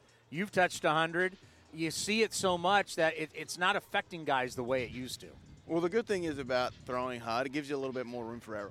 Like you, you can't just go up there and throw 100 back in like back in the day when you had a couple guys who just there was two guys maybe that threw 100 and they people weren't expecting it, so you could blow their doors off. But now you need to be able to go back and forth and be able to mix and change and and just even if it's just a threat of something off speed, it just changes the complete at bat. Like uh, my last outing is a good impression of that one. Like I didn't have any breaking balls that were in the zone, and all of a sudden they were able to take advantage of some miss pitch, mislocation. So if I, if I throw anything of that for a strike, we're doing all right. I think about your breaking ball, how it has evolved. I mean, just uh, talk about your breaking ball this year because it's just been absolutely sick. Yeah, it's been good. It's been good, that's for sure. It's been good, that's for sure. I mean, I was throwing for strikes. I'm just throwing stuff at Austin Meadows over here. So Austin good. Meadows just got drilled by the glove as he was just doing a hit. See, this is the great thing about Yeah. our set here. I mean, is I- anything can happen. I he was doing te- an interview. I shot him a text the other day after they clinched and said, him a "Congratulations, we'll see you in a little bit." Give him a end of the day, headset. yeah. Don't worry, I'm on I'm on A's Cast Live, so you can join in if you want. But uh, Austin Meadows had a phenomenal year for the Rays, joining us here.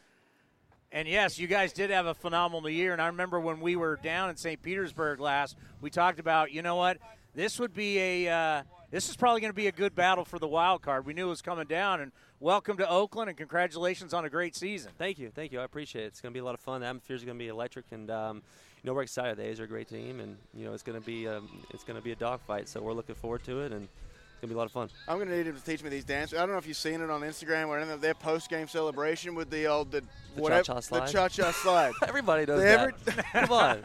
Out, the songs that we dance to, you can't really play on PGTV. So Oh, yeah. they did this one, and we have a song that doesn't isn't as kosher.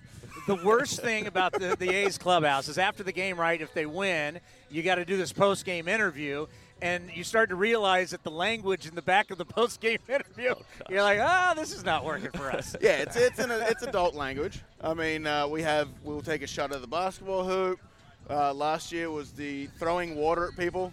just jumping up and down, and then whoever was the man of the game just threw water at him. That's I mean, great. the Royals back in 14 had, uh, if you were the player of the game, who was deemed by Jeremy Guthrie, you just have to turn on the light. There was a lamp, and it was a deer. So you have to turn on the deer lamp, and as you turn it on, the song Thunderstruck's playing in the background. Someone spurts you with water and then throws baby powder on you.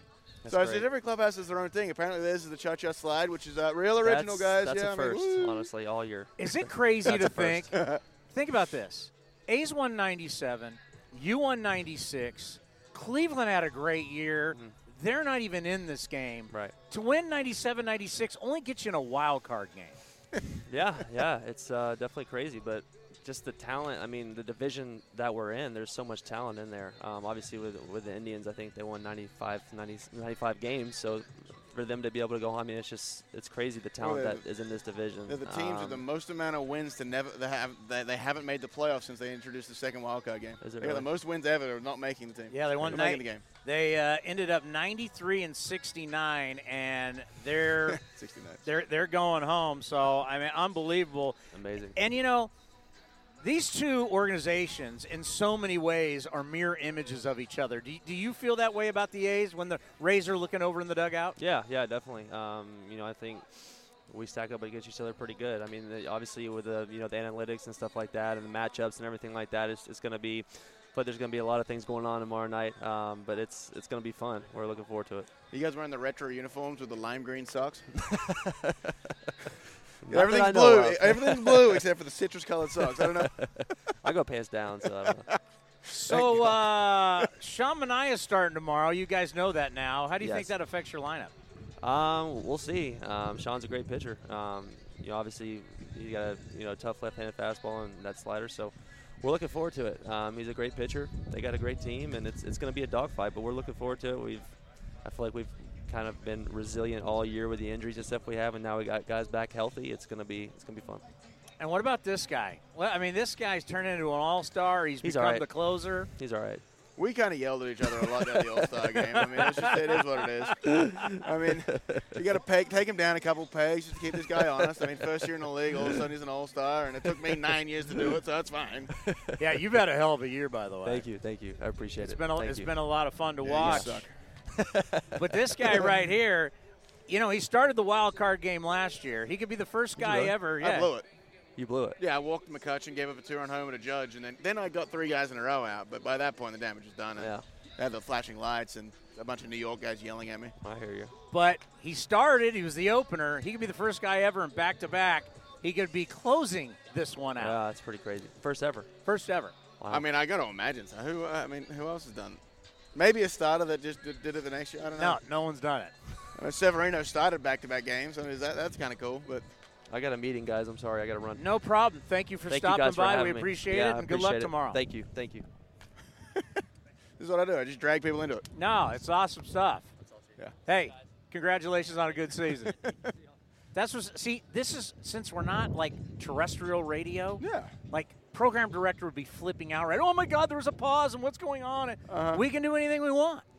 I mean, until you get yelled at tonight by your pro. No, product manager, I'm the boss, so I'd have to be yelling at him, Cody. Oh, Uh, I'm the boss. He works under me. So uh, I mean, I'm sure he likes that. it's about it's it's it, it's it's about going out and taking it to these guys tomorrow, right? Yeah, I mean, at the end of the day, it, I mean, it, I, the game will be decided in the first couple of innings, uh, depending on who, which team comes out. I think it's one of those teams. It's one of those games where it's uh, whoever comes out ready to go earlier is going to be uh, is going to come out. But um, the good thing is we've done it before, so we know how to we know how to fight back a little bit. These guys have, have got a lineup that's scrappy. I mean, they got. Uh, I said it earlier. They got the 2014 Royals lineup where they just they take good at bats, they put the ball in play, and they're not afraid to take their singles where they come, and they'll uh, they'll do what they need to do. So as long as we get a we get a couple runs on the board early, I think we'll be able to run away with it a little bit. the Roberto Clemente Award. What would that mean to you to win that? Uh, it's a it's a big deal. I mean, um, obviously, I'd hope to be playing in the World Series, and not the only reason I'm being there. But uh, at the end of the day, it's it's uh, it's great to be honored for something that you're doing off the field. But for me, it's it's not the goal at the start of every season. I don't come into it looking like, okay, I want to win the Roberto Clemente Award, so I'm going to do this, this, and this. No, I do this, this, and this, and the the uh, the byproduct is the is the, all the nominations and stuff like that. But at the end of the day, the biggest thing of those nominations is doing for me is raising awareness to the this, uh, the charities I support, and that's the biggest thing is trying to make sure that everybody is aware of what's going on and what I've been able to do, and try and uh, try and gain as much publicity as I can for it. BP is over, my friend. BP is over. I know you got to go. I gotta go. Thank you very much. Appreciate it having me, guys. You are the man, and Yeah, good luck tomorrow. And uh, as I've been telling everybody, hopefully the next time we speak, we'll be in Houston. Exactly right. Thanks for having us, guys. The great Liam Hendriks, the All Star, joining us here on A's Cast Live. Coming up next, you're going to hear from the president of the Athletics, Dave Kaval. We're not happy campers about what went down today. I can be honest with you. Next, right here on A's Cast Live. Streaming from the town, A's Cast Live continues with Chris Townsend. Well, I thought we were just going to be talking baseball today with Dave Kaval and about the build. Uh, the build is a podcast that we have for A's Cast, where giving you full transparency of how this new ballpark is coming along, and everything has been so glowing until today. Here is my conversation with the president of the Athletics earlier today. The build for A's Cast. It's now time for the build here on A's Cast, powered by TuneIn. You know, one of the great things about doing the build with Dave Kaval, the president of the Oakland Athletics, is the transparency and getting to know everything that's going on with trying to not only win baseball games on the field and win and get into the we're in the postseason, but get to the next round, but to also let us know what's going on with the new stadium.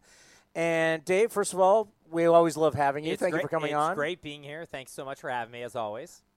I woke up this morning to a bunch of text and went on Twitter and saw Phil Matier, his piece uh, in the Chronicle, and it just enraged me. The fact that what is going on now that you have to deal with, and knowing that what you have been through to try and do everything you can to make the A's world better for us fans, and having been through all this crap for all these years, I just I'm so frustrated. I, I I would rather talk to you about a wild card game of potentially going to Houston, but you're going to be in court today. I mean, it's just it's a shocking. joke. It's completely shocking. You know, the fact that the city of Oakland would sue the county on our deal with them would actually take this amazing week that we have with the playoff game, the wild card, 50,000 plus here, and put this cloud over it is really disappointing. And it's something that, you know, we're we're just completely shocked. We had no heads up on this at all. It just came out of nowhere. It's just like a, a two by four get hitting you in the head. And uh, and we're still trying to make sense of exactly what it means, how it impacts, you know, our efforts here at the Coliseum to buy this property and work in a collaborative way with all the parties. But obviously a legal remedy is just a totally that should be a last resort, Tony. And so the fact that they're, you know, introducing that at this stage is just really surprising. And last time we had Libby Schaaf on our, on our A's Cast Live show, I mean, we were all holding hands singing Kumbaya, and everybody wanted the same thing. Where did Yeah. this come from? I, it's hard to know. Like it's it's it's very surprising. You know, it's obviously you know we've had great relationships with the city to date, and that this actually gets introduced at this stage after getting three bills through the state legislature, a unanimous port vote. You know, all these approvals, the county vote unanimously, all the different things. The draft environmental report's going to come out in the next month or so. We've been working tirelessly on this as as a team internally and with the city, and that they would resort to this is just really shocking. As you know, I travel around with the A's, I travel around with the Raiders, so I see a lot of different facilities in a lot of different towns. And all these facilities, they've built all these great things around it, whether it's restaurants, it's bars, it's retail, it's shopping. They've had since 1966 to build around and make this plot of land better, and they've done nothing. And now they act like they want to do something. This place was built in 1966. Well, and also, you know, we we originally offered over two years ago to buy out both parties, so it's been an open, transparent, um, you know, negotiation for a long time, and so. You know the the fact that they're saying that hey you know they have not been part of this you know we've had scores of meetings. I think the county and city have met 33 times just the two of them. So you know all these things are happening. So you know we're kind of getting to the point where it's brass tacks. Let's get this deal done and let's move forward. Let's get shovels in the ground. Let's make sure there's a development here in east oakland that honors its history. And let's make sure we can open that new waterfront ballpark by 2023 and instead we're worried about court cases. And so that's just very unfortunate. You've said from day one, since you took the job, you care about Oakland. Mm-hmm. I mean, you've had this hashtag rooted in Oakland. You want to make Oakland better. You're trying to make two different parts of the city better. What don't they understand? It, it, it's hard, and this is an opportunity for our fans, for community members to reach out to the council members. You can go to wearerooted.com and you get all the information on how to reach out and really let their voices be heard. Because I think the, the at the end of the day, it's the community and the people who should decide. And you know, we've tried to do a lot of public outreach, hundreds of meetings, town halls, 75 different community groups who've endorsed the project, 134 unions. You know, we have unparalleled support this is the moment where we need some of those people to weigh in on the elected leaders to ensure that you know they're really seeing the benefits of everything that we're bringing to the table. How divided is Oakland politics right now? Well, it's a new city council. There's a lot of new people. I think there haven't been a lot of votes. It's hard to kind of get a read on it. Um, and you know, while we've had great individual meetings with Council President Rebecca Kaplan, or with the mayor, or with Larry Reid, who's been our champion from the beginning.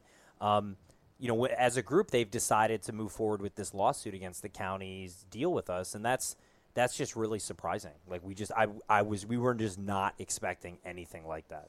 You know, and, and in my position, and you know, the fact that I, I, get to see the people of Oakland, whether I'm in the treehouse or I'm on the sidelines at the Raider games, and I get to see these people, and, and, and I want to put my arms around them and love them too. But I, I say this on my show all the time, folks. There's a reason why the Warriors left. There's a reason why the Raiders left. And if it wasn't for Bud Selig, the A's probably wouldn't be here right now. But you've come in and tried to change all that. You've come in and tried to say, we're going to build in Oakland and make it better. People really need to understand that if you do not make the right decisions, you'll have zero teams. And, you know, we're doing everything we can as the last professional sports team here to make this work, to pay for it ourselves, to create something that's truly iconic on the waterfront, thousands of jobs, billions in economic impact, community benefits for the existing residents. Like we're trying to hit on every single one of the key things, and we have to be pulling together with the city. And that's why things like a lawsuit are, are so concerning because it just, you know, makes us feel that, hey, is it possible to, to partner in that type of arrangement? And so we're, we're hopeful that we can navigate a way through it, but I think we're going to need our fans, we're going to need our community to stand up and really be heard because this is a great, really once in a generational opportunity that we need to take advantage of. Do they not look across the bay and see what happened in San Francisco? Yeah. What did that part of town look like before that ballpark I used to live there? there. I know. I It was awful. Yes, it was. It was mostly industrial and no economic activity, and it was just very, you know, there was really nothing going on. And now you have jobs and vibrancy and you know an entertainment district, and people come from all over the world to see that, and that, and we can have that in Oakland too. All of that is possible. You know, that's the vision that we've put out there, and like we're in the process of making a reality. I've already been through this process one time in San Jose. I've seen how it happens, the impact. You know, of they just had a big game at Avaya Stadium this last you know weekend or this week. You see the impact of these venues, bringing people together across socioeconomic lines. You're going to see it here tomorrow with 50,000 people bringing our community together around the A's, around these heroes that we have on the field. We want to retain that and we want to build on that, and that is something we need a new home to do that. So I was just in Minnesota, right? And Saturday night, I went over to Target Field, packed, people all over downtown. At the same time, Miranda Lambert was playing at the arena. And then the next day, right next door, the Vikings were playing the Raiders. The amount of money that came into downtown Minnesota in those two days because of all the entertainment that they had, there's money to be had. Everybody's going to make money. And and it's a great catalyst. It's a great reason. It brings other pos- positive things to the community. You see the civic pride it brings, and we, we just need to you know really curate that, nurture that, and that's where we need you know our fans, the community, our other stakeholders and partners to really get behind what we're doing here because I think this is a critical point because you know this lawsuit is just something that we just were not expecting in any way, and to, for it to happen this week, to have to be in court and not here celebrating, um, you know, the run up to the game, that's just really disappointing. That's that's a low blow, and, and, I'm glad you're the leader of this franchise and not me because I'd be screaming, I'd be pulling my hair out. I'm tired of this. I mean, I've had to deal. I, I've there's so many different spots. Oh, you need to champion Victory Court. You need to champion this. You need to champion that, and it's all been a mirage. I don't know how you stay calm. Well, you just got to take it one day at a time, and you know, I think you have to keep the bigger picture in, in play and understand where we're trying to to go to. But you know, certainly uh, waking up and having a lawsuit is not the best way to start a week, uh, especially when I thought we would be spending more time thinking about hosting this incredible game and having over 50,000 people at the Coliseum. And they're trying to keep you from even speaking to the county. Yeah, that's what they're like today. I got to go back to, to court this afternoon, and they're trying to get an injunction to prevent us from talking to the county. That's what they're trying to do. And so that's really disappointing because we have a deal with the county, and we're in the process of doing the definitive agreements and finalizing it and transferring the money, and they could get out of the sports business, and we can then partner with the city and develop this part of town in a positive way, and keep the arena and build affordable housing and do all the things we heard from the community. And you know, it's been too long that these types of projects have been delayed, and um, this is another way to do that, which is unfortunate. Uh, it just reeks of dirty politics, and it reeks of this. They're trying to use this game to get their message out there. Yes, that's true. And this game should be about celebrating this incredible team and the history of amazing games that have occurred here at the Coliseum. Putting 50,000 plus in here, this place is going to be rocking. This will be this is going to be a showcase for baseball because this is the type of energy that we need across the league. And, you know, instead of that, there's going to be this cloud that's over it, which is, I think, really unfortunate. So I just want people to focus on the game. We don't want to take that away from the people, that joy, that excitement. Uh, but at the same time, we're going to continue to work to make sure that we can chart a course through. We just we just don't exactly know how we're going to do that yet because it's all in, happening in real time. To me, these types of events bring people and community together. It's where you sit next to people you don't know, and next thing you know, you're high fiving, you're hugging. There's love, there's energy. We saw it in 12, we saw it in 13. It's a special moment for the city, it's a special moment for the county. They just don't get it. Once again, they show they just don't get it. It's it's like I said, it's very unfortunate, and and it's and like it's just shocking. Like you think, especially if something like that, you're going to take that kind of action, you give somebody a heads up that you don't find out, you know, just your process served or whatever. And so um, I think us and the county were just both dumbfounded and, you know, completely shocked with the timing this week. Um, just, you know, something we could never have imagined. Well, I can tell you something that can, can kill their plans is winning. You win here, and then it's on to Houston, Absolutely. and you keep winning. Let's do it. and Let's that's go what it. it's all about. And – you know, I've been saying here on A's Cast Live since, you know, all these years covering the A's, for the first time, it seems what you're doing, Chris Giles w- w- with A's Access, Bob Melvin, Billy Beane, David Forst, it's like everybody's finally, for the first time, pulling on the same rope, and you got the ship going in the right direction. We have an amazing leadership team here. We have the best fans in all of professional sports. We have a great market we're all pulling together a great young team with young leadership. You know, this is a great moment for A's baseball, and we want it to be a celebration. That's what it should be. That should be the focus. And on getting to that groundbreaking of the new ballpark, which can be another great celebration that we all deserve. And so that's that's our vision, we're going to continue to push towards that. But you know, obviously, we, sometimes you have setbacks, and you know what we really need now is our fans, the community, um, getting behind us focusing on the excitement on the field having this incredible game. But also, you know, especially if you're an Oakland citizen or resident, reaching out to your council member, you know, putting putting the word out and saying, "Hey, it matters to me that the A's are building this privately financed stadium. That I can take my kids to a game, like how my father or grandfather took me to a game.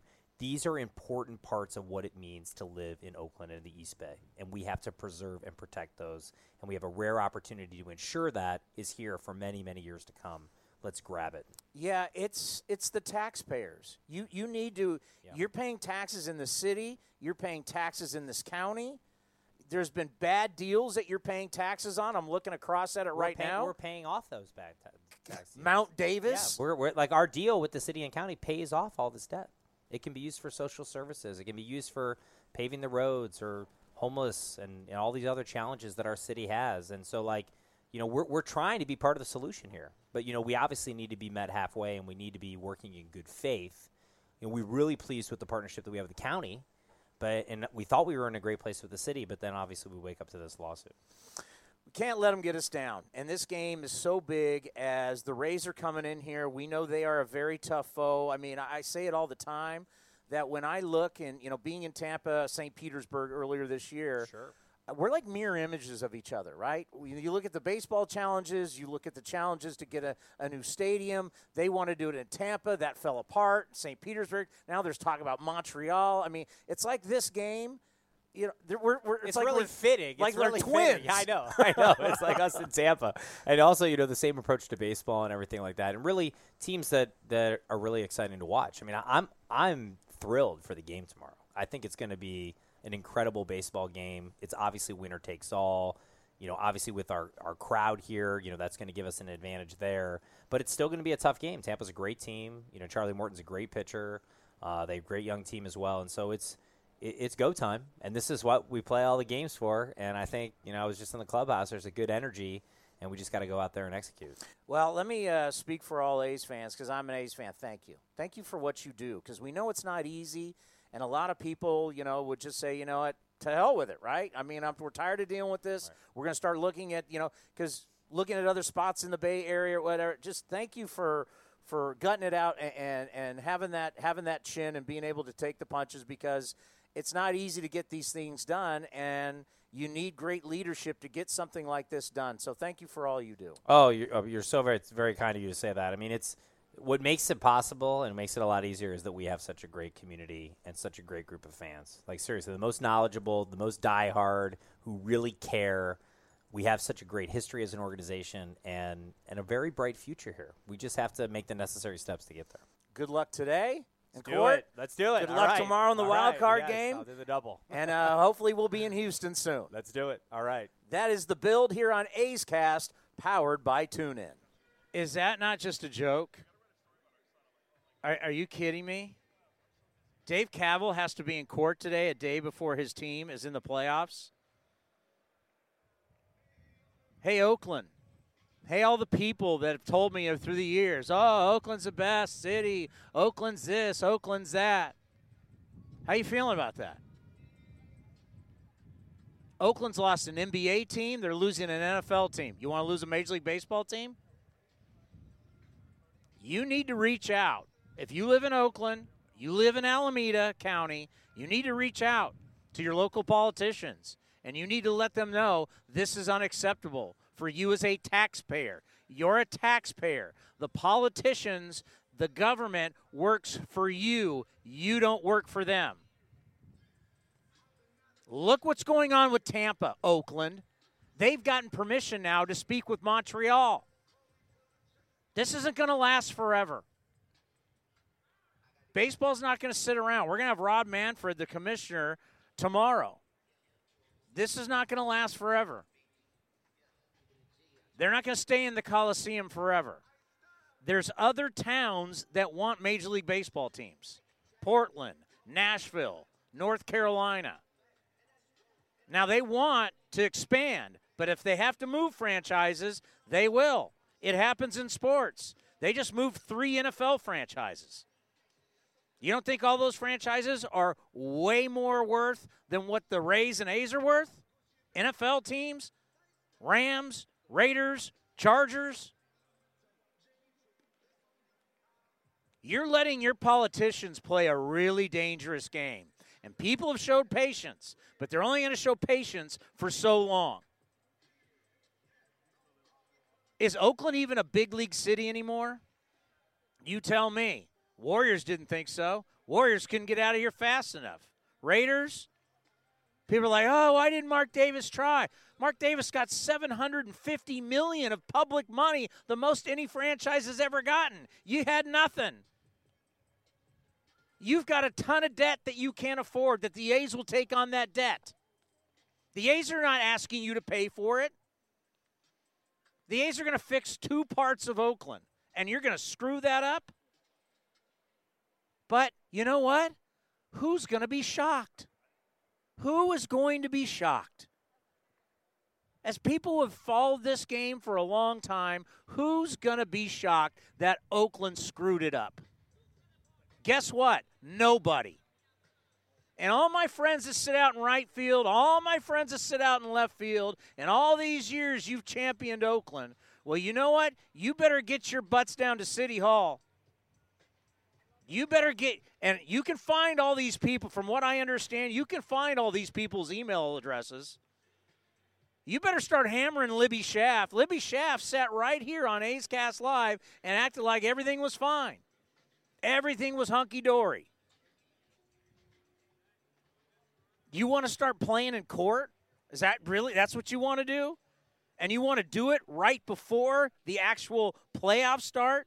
You're going to use the playoffs as a vehicle for your lawsuit against the county, trying to keep Dave Kaval from being able to talk to the county? That's how you want to use your lawsuit? I mean, this is a dangerous game, man. And for the first time, I really saw disappointment on Dave Kaval's face as we did that interview. I mean, how do you think John Fisher's going to feel? He's the one going to fit the bill, and now you're pulling this? Where are my Oakland A's fans who say Oakland is the such the great city and the A's need to make this investment in the city? If you're a businessman, is this how you want a partnership to go when you're going to pay for everything? This was a bad move. This was a really, really bad move. And you know what this does? This allows the people who say that Oakland doesn't care about professional sports. Oakland doesn't care. They don't care. The local city government does not care. Jerry Brown, back when he didn't care about sports, they don't care. Well, what does this tell you? What does this tell you? And now this oh the city and this property. Oh, we can do so much better for this property. You've done nothing with this property since 1966 other than build these two venues. You haven't built retail, you haven't built homes, you built nothing. The neighborhood around this stadium is not safe. You've done nothing with it. But now you want to? I don't care if you're mad at me because I'm tired of dealing with this crap. I'll tell you what. Never forget, Quan. We could have, and I went into her chambers and did the interview. We could have five professional sports teams. Well, you keep playing ball like this, you'll have zero. And then what? How does that help out the city of Oakland? Unbelievable. Coming up next, we'll talk to the man who's calling the game for ESPN Radio. And by the way, the very best in the business, Sarah Langs is here. She's I'm I'm looking at her. I met her for the first time. She's the best follow on Twitter as a baseball fan. At S Langs on sports. Follow her. She will be here a little bit later. But the fact that she's here is amazing. Dan Shulman from ESPN will join us next right here on A's Cast Live. Now back to A's Cast Live. Here's Chris Townsend. Dan Shulman, you've heard him for years on ESPN, whether it's baseball, whether it's college hoops. He also does the Toronto Blue Jays. Can't wait to talk about those baby Jays, but he is calling the game tomorrow on ESPN. Thank you so much for coming down to our set here on A's Cast Live. Is uh, we're kind of a unique thing here. We're the we're, we're the only streaming station in That's all of Major League Baseball. That's cool. I'm calling the game just so on ESPN Radio, not on Yes. TV. So because Matt Vasgersian's from this area, and if his family is listening to you right now, they might think he just got fired or something like. So I'm uh, uh, Chris Singleton and I are doing the game on radio, but we're really looking forward to it. How excited are you about this game? I, I love you know you know it's funny some people say well it's not fair it's not fair do a two out of three and I'm like well first of all who said life was fair and I've done I've I've done a bunch of these wild card games did a, several of them for TV while I was doing Sunday night baseball and now have done them for radio last year and, and tomorrow and it's fantastic because from the moment the first pitch is thrown, it's like the bottom of the ninth of Game Seven. That's what it feels like.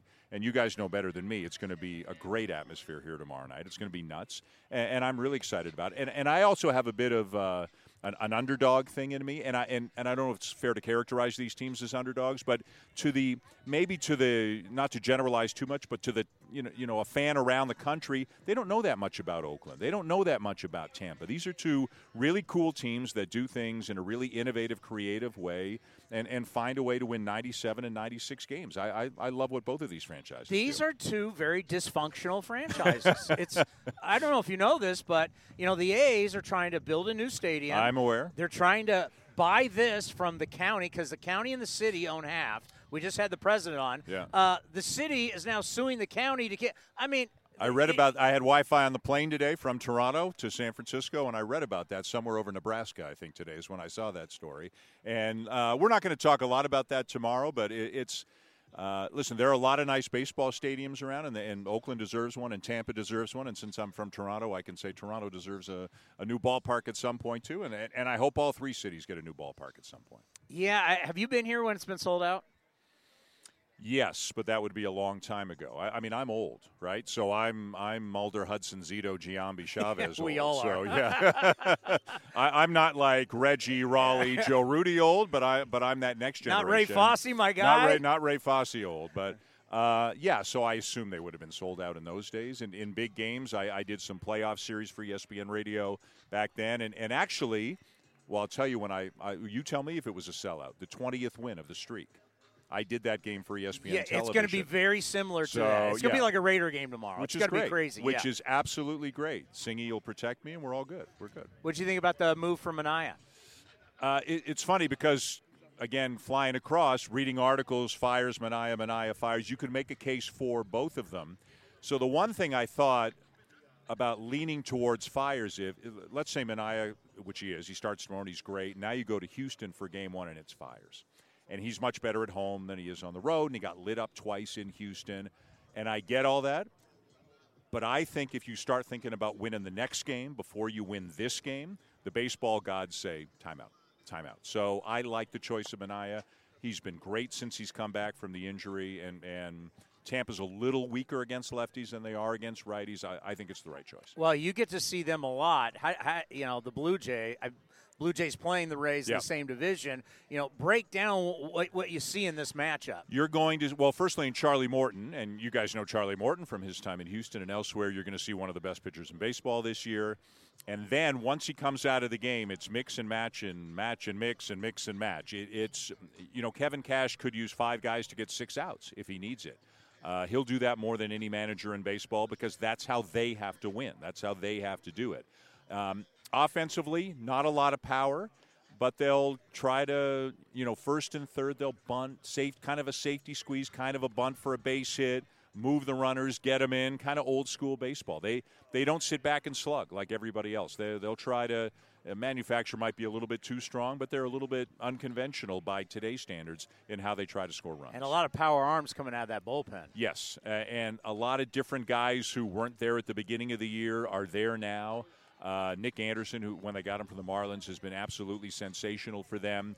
But again, he'll he'll mix and match like crazy. Like the A's could go with like Luzardo for six outs or something, right after Mm-hmm. after Manaea. You're not going to see that from Tampa Bay. So you're going to see a lot of different arms in there. Yeah, I gave Bob. We do the Bob Melvin show, and uh, I gave him my blueprint. Okay. All right, my I'm blue- sure he appreciated that. yes, Yeah. I, I said I, I'm going Manaea for six, Yep. Luzardo seven, eight, Yep. Hendriks in the ninth, and then we're off to Houston. Yeah, and and I bet you that his blueprint probably is very similar to your blueprint if things go well. So uh, I've never seen Luzardo live. I've seen him on TV a little bit, so looking forward to watching that. But um, it, it- it's amazing to have a guy that young. So so here so here's your blueprint: a guy who's coming back from Tommy John surgery, Shoulder. shoulder. I'm sorry, shoulder surgery, who missed almost the whole year. A guy who just turned 22 yesterday, who just got to the majors a few weeks ago, and a guy closing who opened last year in New York. Uh, in in the wild card game, it's amazing how you know things develop, but that's that's the best group you've got. Welcome to the Oakland Yeah. A's. but you but you know what? Three good, three great arms. Yeah. Like three. It's it's not like you're sending out four A guys there who are you know uh, who who don't have stuff. They've all got stuff. So uh, I, Bob Melvin was uh, Oakland was in Toronto. I think it was I think it was this year when I saw him and I talked to him and I was just sitting in his office with him and he said we got kids coming. He goes we got kids people don't know about. He said we're going to be good and and he wasn't lying. You know, when you think about Liam Hendriks, last year on June 25th, we talk about a roller coaster. He was DFA'd. Right. Comes back, gets velocity back, Yep. loses some weight, and as Scott Emerson says, really worked on his flexibility. Starts the wild card game. Mm-hmm. Then the next year, he becomes the closer. He's an all star. Yeah. And this could be the first time we ever see a guy start the wild card and then the next year close in the wild card. It, it's amazing because Treinen was so good last year, and now this year, just uh, you know, after the first couple of months, a completely different story. And you can't win if you. I, I know that saves aren't as valued as they used to be, and it's all about high leverage and, and but you guys aren't you guys aren't here if Hendriks doesn't have the season that he has, right? So it, it's a it's a great story uh, from afar. He seems like a great dude. He's a heck of an interview. I know that. So um, and he's listen, he's throwing 98, 99 every time that I see him. So it's uh, it's it's amazing stuff, and and um, it, it's going to be fun tomorrow night. So the team you broadcast for, we've been fascinated because when the names on the back of the jersey, Yeah. their fathers were such great players, and Yeah. we watched them play and covered them, and we've nicknamed you guys the Baby Jays. Yeah. What is it like now? It seems like you know because I remember. I mean, Toronto's winning the World Series back to back years. Skydome sold out, and we're talking about the hotel, and it was Right. so cool. Is, there a new energy now again with the Blue Jays? It's starting. It's not there yet. Uh, to be honest with you, the fans are annoyed at some of the trades that were made. Some people say they were necessary. You know, getting rid of veterans, bringing in kids. The farm system is producing the the group that you've mentioned, but they need more. Like they lost 95 games this year. Now they're getting better. It, it's not going to get worse, but they need pitching. But so Vladdy came up. I don't know, end of April maybe, and then. Biggio came up in June, and then Bo Bichette, who's really he's something else. Yeah. I, I don't think the Blue Jays were here. He wasn't here when the Blue Jays No. were. No, they were here early. So Bo Bichette came up end of July, and he's really something else. And those kids are fantastic, but they need a lot more. They need they need arms, and they need a couple more positions on the field filled before they're going to be a good team. Like next year, if they played 500, I think that'd be cool. And the year after that, if they could be really good, I think that would be something. You know, they're you, you always got Boston and New York to deal with, and the Rays are terrific too. It's a tough division every every single year, but it, but it is fun, and to see the names on the backs of the jerseys is cool. And Lourdes Gurriel Jr.'s dad is like one of the greatest players in Cuban history too. He just didn't play in the majors. That's the core four. You put Gurriel in there, and that's like the Blue Jays version of the core four. And they're all young, and they're all good kids, and. Uh, We'll see. It's a big winter for Vladdy. He didn't have quite the season people thought he was going to have, and they've told him to go home and, and lose some weight and get in better condition and work hard and, and come out and have a better year next year. if you had to buy stock, Bo. really that easy? yeah. Yeah, I from the from the first day, I assume the question was what the question was. Yeah. From the first day you see him, he blows you away. He blows you away. He wants to be the greatest player who ever lived. And and this will this will sound funny, but it's not in an arrogant sort of way. It's just it's just in a I need to be the best I can be. I need to work harder. I need to learn this. I need to do this. Bo, like I hope I hope it's a real conversation. I hope I'm wrong to the point where Vladdy turns into Acuna or Soto or one of those guys. Like Vladdy coulda, shoulda, you know, maybe one day hits 330 with 35 homers and drives in a zillion runs. That's what they're hoping for. Vladdy will never be a plus defender. Bo is going to make himself a plus defender at short, and I, I think he's got batting title, 50 doubles, 25 homers in him. I think he's got that kind of potential. And with this juice ball in my hand, anything can happen. That's right. Absolutely. Hey, thank you for your time. You we got it. appreciate it. Been uh, following your career for a long, long time. It's an honor to have you on the program. I appreciate and, that. Thank and you. And have a good call tomorrow Thank night. you. Have fun tomorrow night. We got more coming up right here on A's Cast Live. Now back to A's Cast Live, broadcasting from the town. Here's Chris Townsend. So today, I'm getting off the elevator in the press box, and the door opens up, and I see the back of Matt Vasgersian's head, and he's talking about how he grew up in this stadium, and his fellow ESPN guys were giving him crap about it. and I was just laughing. I just I, I wanted to wait because I knew we'd have you on. You're always fighting for the A's, and you know what? We always appreciate that. I uh, thanks, Chris. I um, I take personal offense at when my hometown park is denigrated in the national media, as it so often is. You know, it's like a scene from Animal House. Every fall, the toilets explode. The, the trees are filled with underwear. You know, it's one of those things. But this is our house, right? This is this is where I grew up watching A's games, and um, it's old. It's multi-purpose. We know. We get it. We get all Yeah. that. But we kind of love it anyway. It's a dump, but it's our dump. Yeah, yeah, exactly. That's what I always like to say. Exactly. We had Harold Reynolds on. Uh, oh, I'm sorry. When do we have him on? Was it last week we had him on? And we were talking. He's like, "Don't worry, Matty V's always repping the A's around the studio." he says, "You always got our back." I do. I try. I mean, uh, look, man. When you, I, I've tried telling people this, like, when you work in in an industry and you do it with a little bit of passion, like when you enjoy it, there was a genesis to that. And for me, I wouldn't be working in baseball had I not fallen in love with the A's as a kid growing up here in the East Bay in the in the 70s. Like, what kid that grew up in the early 70s that liked sports or baseball wouldn't have gravitated to the Finley's A's? Like, that was the choice. The Giants across the bay didn't exist in my world. In fact, they really don't anymore still to this day. I mean, it's you kind of cut your teeth on a brand, and then if you're lucky enough to work in it like you do, like I do, it's it's even sweeter. Yeah, we had Barry Zito on because he just wrote the book, and in the book he talked about you know rooting against the Giants in 2010.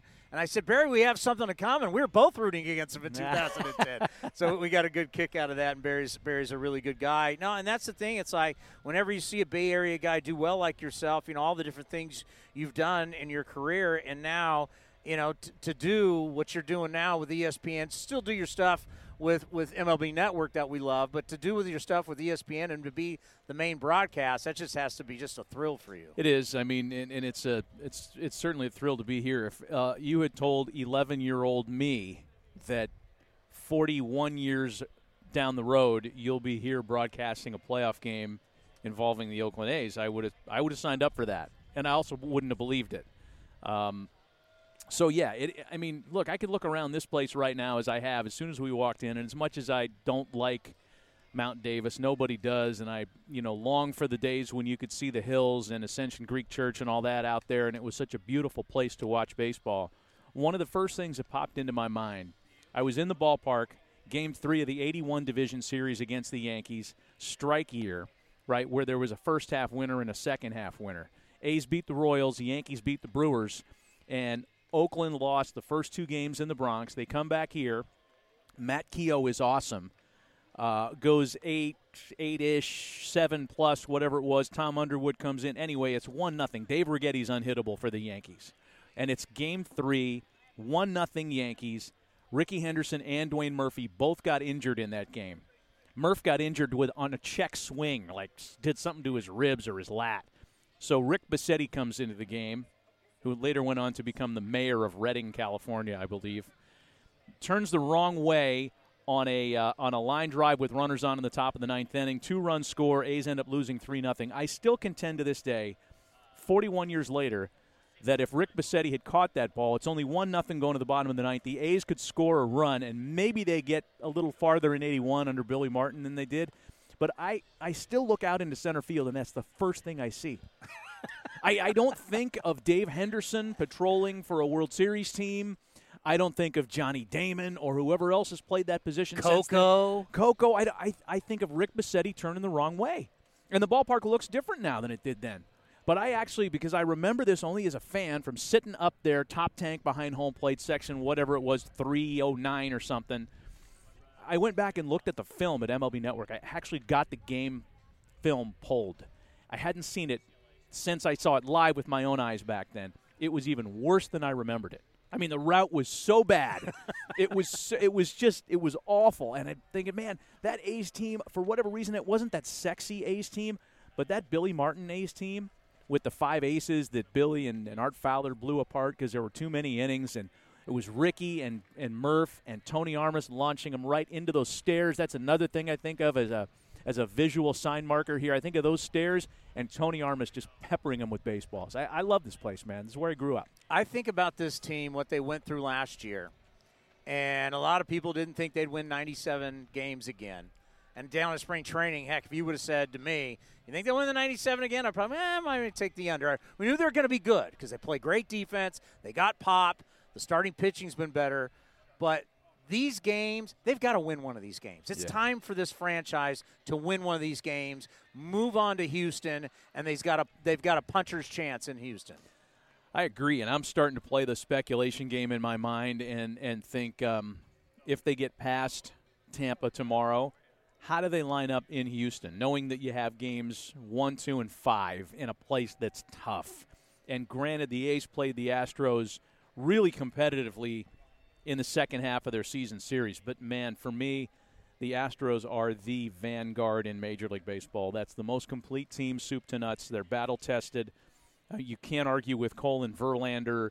There's no flaw among their position players. Defensively, they're good. They can beat you with a three run homer. They can steal a base. Man alive, are they good. So, what do you do to get past them if they get past the Rays?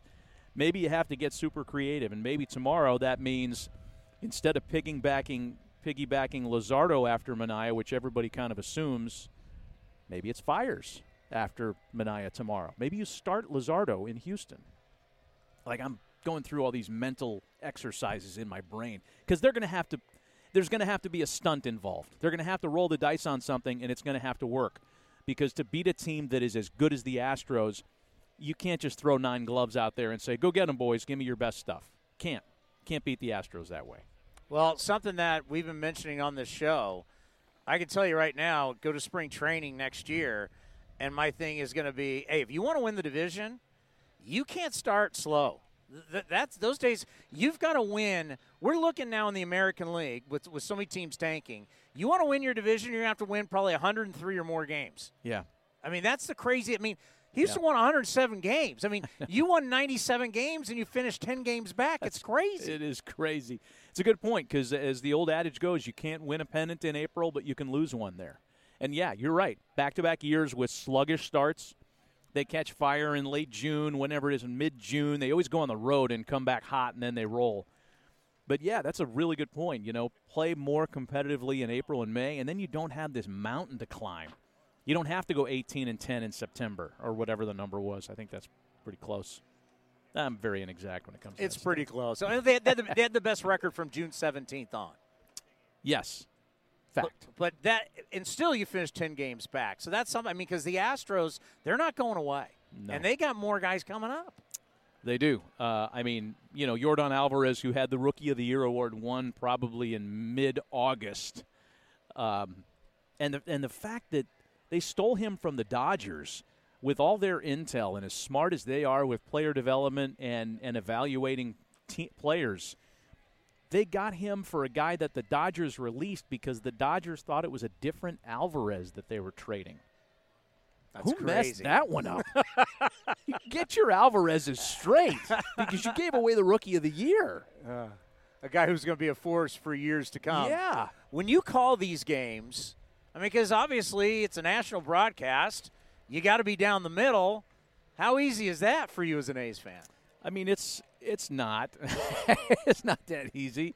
Uh, I recall, and I called a. Um, in fact, you and I might have spoken about this at one point, Chris. In uh, 2013, I had an A's Tigers game Yeah. in Detroit. Thought I played it down the middle, but I was so paranoid of coming off like I was partisan to the A's side that I probably overrepresented on the Detroit side, and much of the Twitter blowback after the game was, "This guy must be from Detroit." You know, he sounds like he's a Tigers homer. Well, I just, I just went too far the other way. In fact, I told David Forst that before the game. I'm like, man, I, if I sound like I'm a Rays guy tomorrow, it's just because I'm overcompensating. In life, I overcompensate. I'm short. I'm one of those guys that's always overcompensating. Uh, it's going to be a blast, though. You know, the one thing we we all hate Mount Davis, but it keeps the noise in the stadium, and it's going to be like a Raider game. We're going to have over fifty thousand people here tomorrow. It's going to be so loud because in twelve and thirteen. When we took on the Tigers, both Verlander and Cabrera said, "Oh, by far, loudest stadium I've ever been in." Yeah, I, I remember that discussion. Uh, and I also heard, is it true that they're opening the gates tomorrow at 11 a.m.? Oh, we're going to be a liquored up crowd. oh man, There's that's what I said. It's going to be like a Raider game. Okay, I mean, if that's what we're in for, then I, I'm duly, I've duly noted that our our schedule has changed as a result of that. We'll be here early. In fact, there's no place I'd rather be than here tomorrow all day. So I might very well get here at 10 a.m., have a coffee and a bagel, and uh, you know, get my lineups down. How much fun is it working at the network? Because we, I mean, because you remember when you first got into this game, you went into a clubhouse, everything was ESPN. Now you walk into every clubhouse, it's MLB Network, and it's what ten years been around. Yeah, 10 years. You've been a part of it for Yeah. so long, uh, from the start of it, right? You've Yeah, been around. yeah. What has it been like for you? It's fun. I mean, it's you're working with a lot of uh, people with the same interests and and passions for baseball. But having said that, not everybody's interests and passions are the same regarding baseball. We have some guys who are big numbers guys. Brian Kenny, who loves XWOBA and XFIP and UZR and a lot of the advanced metrics. We have ex players who, to them, that's a foreign language. We have uh, writers whose ears are very low to the ground. Ken Rosenthal, who you know he's short, so his ears are lower to the ground anyway than most people's. But we, I mean, it's all different kind of perspectives. But everybody, for the most part, everybody loves baseball. So it's it's pretty cool to go to work, and that's what we're talking about. It's it's the only place where you can walk into an office in September, and people aren't talking about fantasy football first. We get there second and third, but, but we'll get there eventually. But we get to baseball first. You know, what? we're all big fans, and we love watching you. We love Thanks, watching you, uh, with ESPN or it's MLB Network, because we know you have the same uh, loves that we have for the Oakland Athletics and Trying. baseball. We're gonna keep we're gonna keep it quiet tomorrow, though.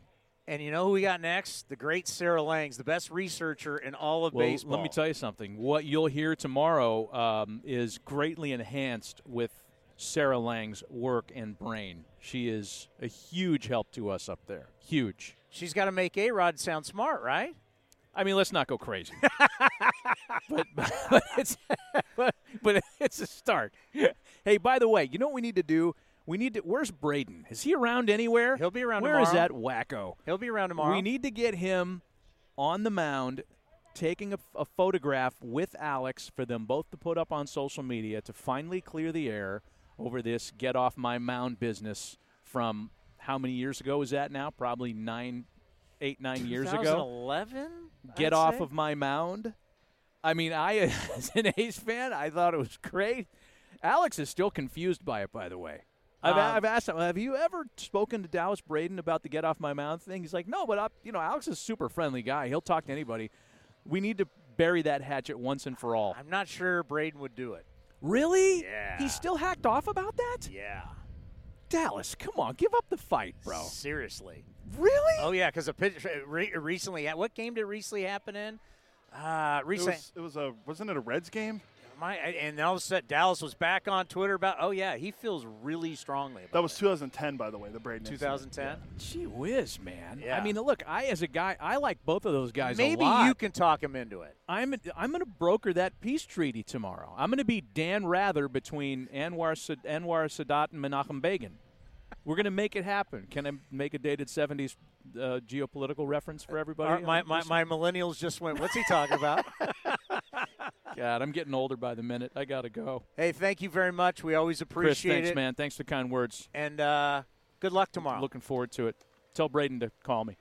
Well, you know what? I'll talk to him. Let me see what we can do Okay. tomorrow. Could be fun. But then again, with you, you might be able to broker that deal. I'm going to try. I'm going to try.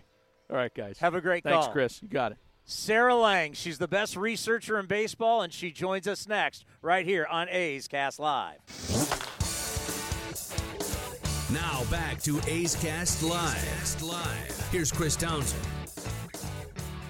Well, if you know anything about this program, we found an absolute gem because we love baseball tonight, the podcast with Buster Olney, which I, I talking with Buster today. He was trying to listen to Marcus Semien. I'm like, hey, Buster, Chris Townsend, thanks for coming on. He's like, uh, who are you again? Uh, Sarah Langs. You follow her on Twitter at S Langs on sports, the best researcher in the game, and she's here to do stats for the television broadcast with ESPN. And follow her not only on Twitter, MLB.com.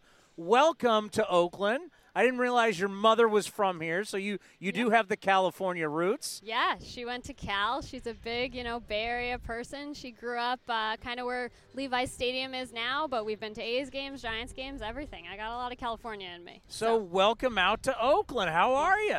I'm great. I'm so glad to be here. So excited for this game, and so great to meet you guys in person. Yeah. So yeah, you've been tweeting out. Um, let's face it, the A's in these types of games they haven't been very successful. Yeah. Yeah. So they've lost eight straight winner take all postseason games, which is the longest such streak in postseason history. It was tied last year, and then they lost again, obviously, against the Yankees. That set the record. Eight straight, five straight have been at home, which is also the longest such streak in postseason history. So, you know, you just have to hope standing here. I mean, it's gorgeous here. They deserve a win, they deserve some more postseason games. I really hope they get it. Let's just say this they're due. Yes. Yes, you know, it's not statistical. it's not statistical, momentum, all these things. They're not, we can't prove them, but it really feels like it. So when you look at these two teams, you know, I've been talking about it how the franchises, from a standpoint of business and ballpark and all this kind of stuff, they're mirror images of each other. But style of play this year, Rays don't hit a lot of home runs. Rays don't give up a lot of home runs. A's hit a lot of home runs. So when you start crunching the data, uh, how do you see this game?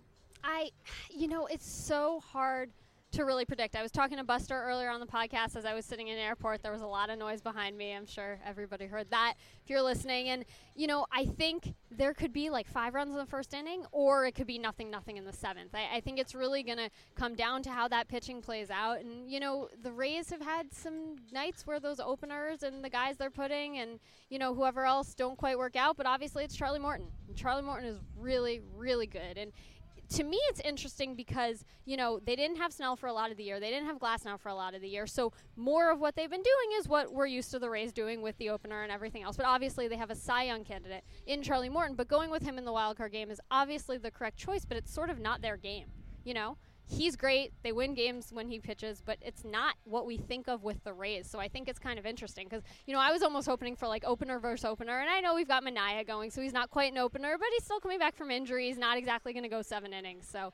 You know, we'll see. I, I really want to pick the A's. I really want to pick the A's, not just because I'm standing here with you guys, but, you know, for the narrative and everything else, and to get some more postseason games here with Mount Davis Open and everything else. I, I really want to see that. I also would say this, and I'm not being biased because I have nothing but the utmost respect for, for this franchise, the Rays. I just think if, if you're if anybody is going to stand up to the Houston Astros, you know the A's are a team that just recently went in there and took three or four. Yeah. The A's have the ability to fight the Astros.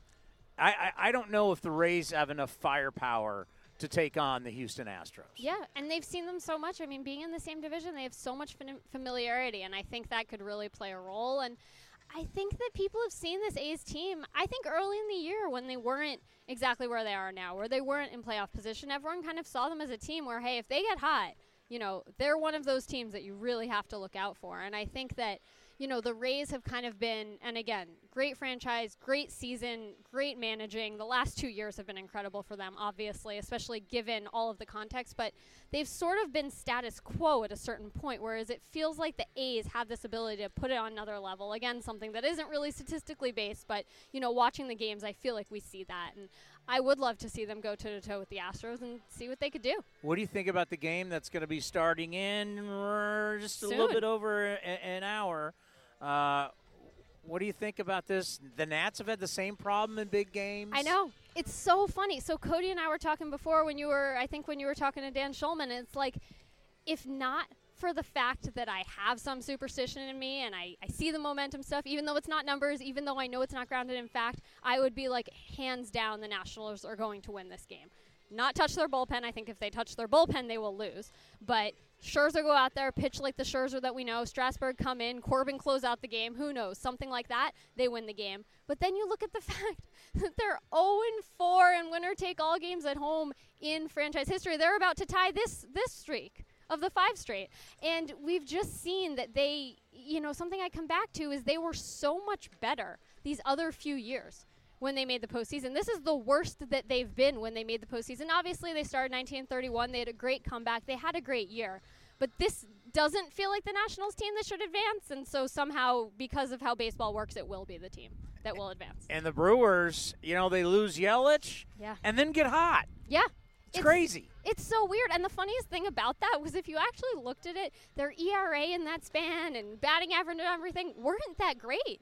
It was really like some extra level that they were just doing it for him. And, you know, he's there in the dugout today, right now. Obviously, he can't play or anything, but he's there for support. And Lorenzo Cain was beat up. He had that uh, collision with Tony Wolters on Saturday, and he's playing. He's hitting seventh, and they've got Ryan Braun back in there. So some of those other injuries that they'd had that I was concerned about, because when I saw those two guys go down, I was like, no Yelich, no Braun, no Cain. I don't know how they even score a run in this game.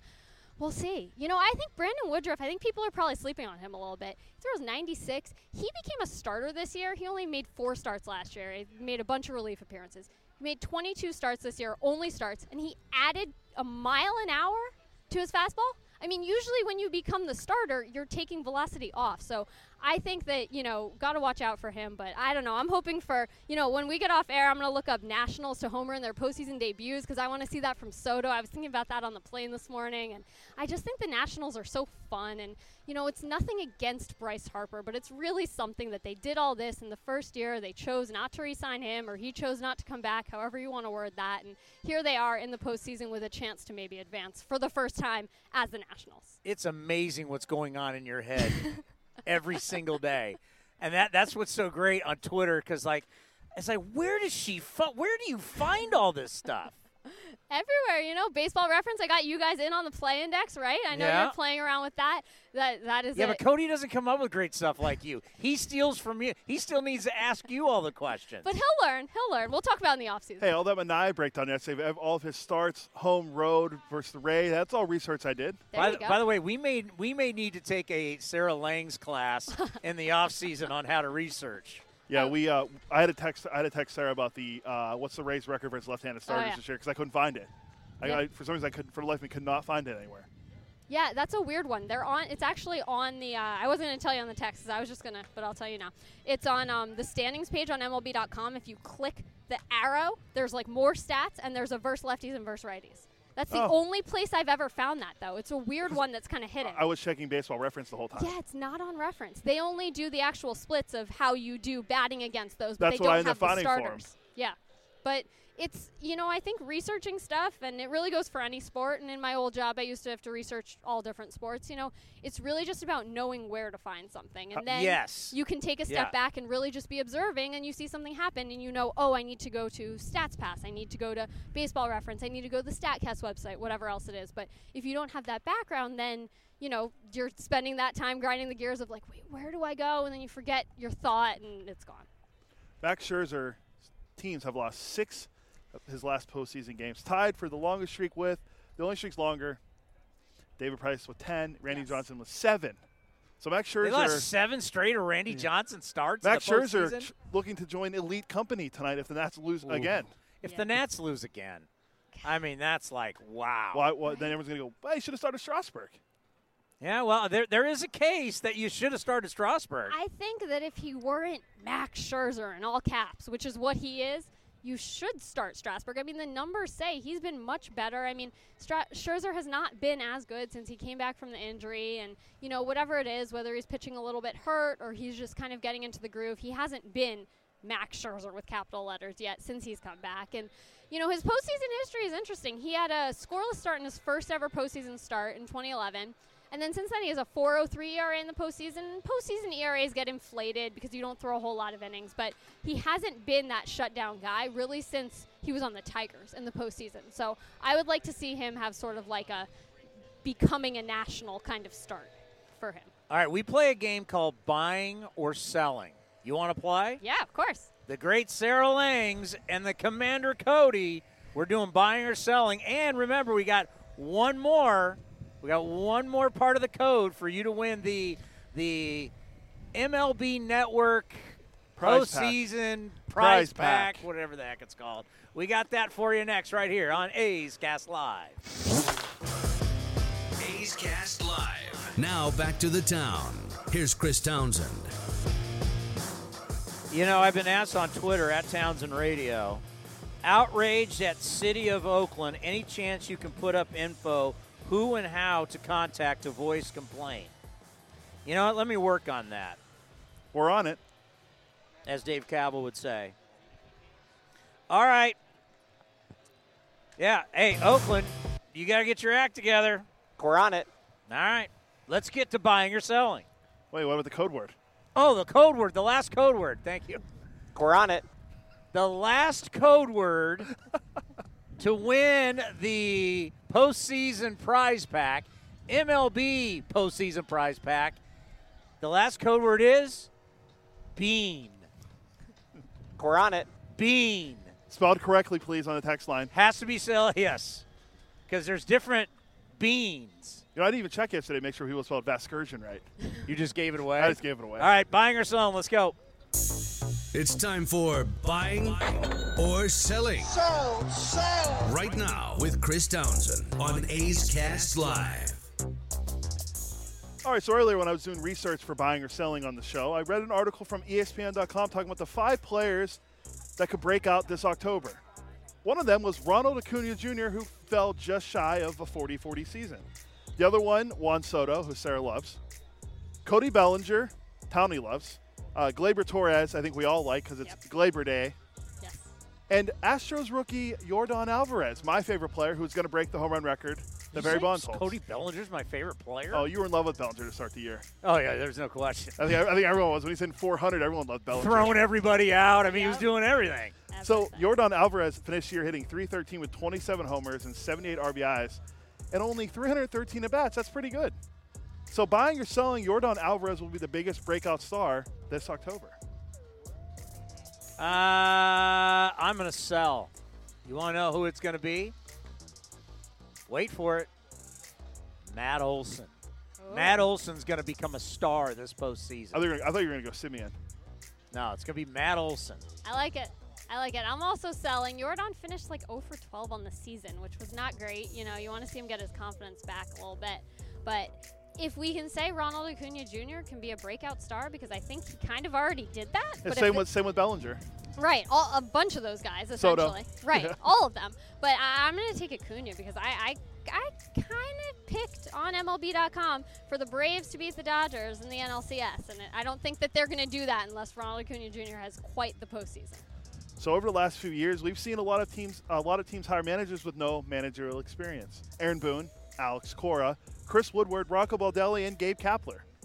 What do they all have in common? Some of, some of those guys have in common. They were analysts on TV. Well, another analyst is rumored to get a job in Major League Baseball. That'd be David Ross. Theo Epstein said David Ross has a lot of things going for him. Epstein said of the World Series winning catcher, his connection to players on this team, and especially his connection to the 2016 team, are not necessarily assets that distinguish him or important to us. Ross is an attractive candidate, and he's going to be evaluated on his merits. Ross has expressed interest in the Cubs job. Buying or selling, David Ross will be the next manager of the Chicago Cubs. I think I gotta buy it. I don't. I I know him. I don't have any inside knowledge. I'm just gonna say that now because I do know Rossi very well. I would want Rossi to be my manager. If I were a baseball player, I would want him to be my manager. If I were a front office, so I, I have to buy it because he's such a great guy, and I think he would do such a great job. I will buy it, but if you said, it, do I think it's a good idea, I'd sell it. I think there is something. Now, Girardi pulled it off with the Yankees where he managed guys that he played with. Yeah. I don't know if that's always a good idea. Yeah, I think it's a tough. I think it's a tough balance, but I think I've seen him interact with some of those guys. We've done some games, and uh, seeing the way that they respect him, I think it would work. Obviously, he's a very different personality type than a Joe Girardi, and then some other guys who have attempted this. But I also think that if he does it, just like you know, he needs like a Jim Riggleman type. He needs one of those really solid, been in the game, managed, coached, done it all. Watch out, Sarah. Live bullets. Live bullets here on the field. one of those kind of bench coaches who's seen it all. I think he needs that. And not to say that wouldn't happen, but I think that that's uh, important. I'm going to move so I can actually see the baseballs coming. Yeah, see, the thing about a manager, though, at some point you're going to have to kick these guys in the ass. Yeah. And that's the my, my, my question. And I don't think with the Yankees, they were such a veteran club and they were always winning that you didn't really have that problem. But in Chicago, That's one of the reasons why Maddon's out is Yeah. because they want somebody that's going to be able to come in and shake things up. Can you shake things up with guys that you won with and drank champagne with? I'm not sure. Yeah, it's a good question. So on Friday, Red Sox owners John Henry and Tom Werner met with reporters and said they were prepared to cut payroll to get under the luxury tax threshold next season. Boston had baseball's highest payroll for the second consecutive season, exceeding the competitive balance threshold of 208 million in both years. The Red Sox exceeded that threshold for a third straight season. Their, if they do it, will, their taxes will go up astronomically. The Red Sox and Betts, who turns 27 next week, agreed to a one-year, $20 million deal for him to stay. JD Martinez, who can opt out after this year, well, we'll see what that happens. Buying or selling, the Red Sox will lose both Mookie Betts and JD Martinez this offseason. Uh, I'm going to sell that. I'm going to go the same. I think they're going to lose one of those for sure. I'm going to guess that JD is going to opt out. And I would almost say that for the Red Sox financial financial situation to work out, even over the next five years, they almost need him to opt out, um, which is unfortunate to say because he was so great for them last year. But I, I don't, I don't, I think they have to figure out a way to keep. Mookie. I just really think they have to. He's not Harper. He's not Machado. He's so much better. He's so much closer to Trout than either of those two guys were. He deserves the money. They got it. They're the Red Sox, you know? My question would be JD Martinez is seen as a DH. So that limits half the league, basically. Yeah. And then you have a bunch of teams in the American League tanking. Yeah. So if he opts out, how many options is he actually going to have? Well, that's the concern. I think that's the concern probably from the Red Sox of, you know, if they do maybe want him to opt out for their finances to work out, that there might not be a spot. But I think, I mean, I don't know. I'd have to look at some rosters and look at who's coming off the books for some teams. But you have to figure there's some team that would take some sort of chance on him. He's a proven player. He's a good player. You know, you worry about paying him too much. But yeah. So rumors been swirling over the last few days that the Mets, Sarah's Swirling. team, Sarah's team, Swirling. might cut Mickey Callaway and get rid of him after two years on the job, and they had a nice turnaround this season, finishing 86 and 76 on the year. yeah, we play this song all the time. I love it. Callaway's been on the hot seat essentially since the season started. And according to Mike Puma of the New York Post, an industry source told him that Joe Girardi has expressed interest in that job. Other candidates for the job would be uh, John Gibbons, uh, Brad Ausmus, Brad Mike Os- Matheny, and your guy, Bob Geren. Buying or selling? not Bob Geren. You do Buying not or want s- Bob Geren. Buying or selling Joe Girardi will be the next manager of the New York Mets. Kind of makes sense, right? You got to be able to manage in New York. Yeah. That's the thing. I mean, Yeah. Sarah, you know that better than anybody because you cover both the Yankees and the Mets a lot because living in Connecticut. Yeah. Uh, that's not an easy job. Joe has proven he can handle it as a player. He can handle it as a manager. I'll buy that. You gonna buy it?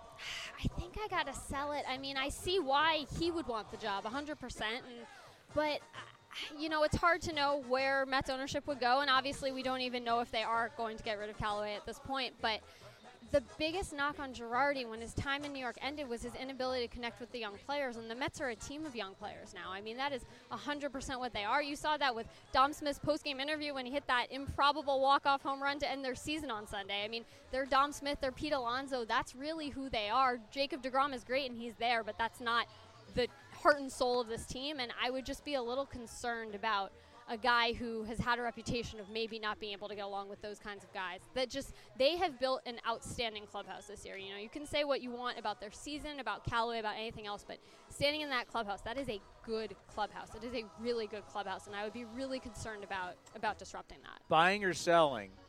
Pete Alonso, the polar bear, that his home run record is about the juice baseball. See, I'm selling that too because I really think, and maybe the record, maybe the record wouldn't have happened if it weren't 2019. But he is a. We've seen how good he is of a hitter. Where I don't think it's the baseball with him. Maybe he would have hit 45 home runs this year. Maybe he would have hit 40. But he's shown the power, and you know his expected stats really bear it out. And that's not going to be jinxed by the baseball or anything else. So.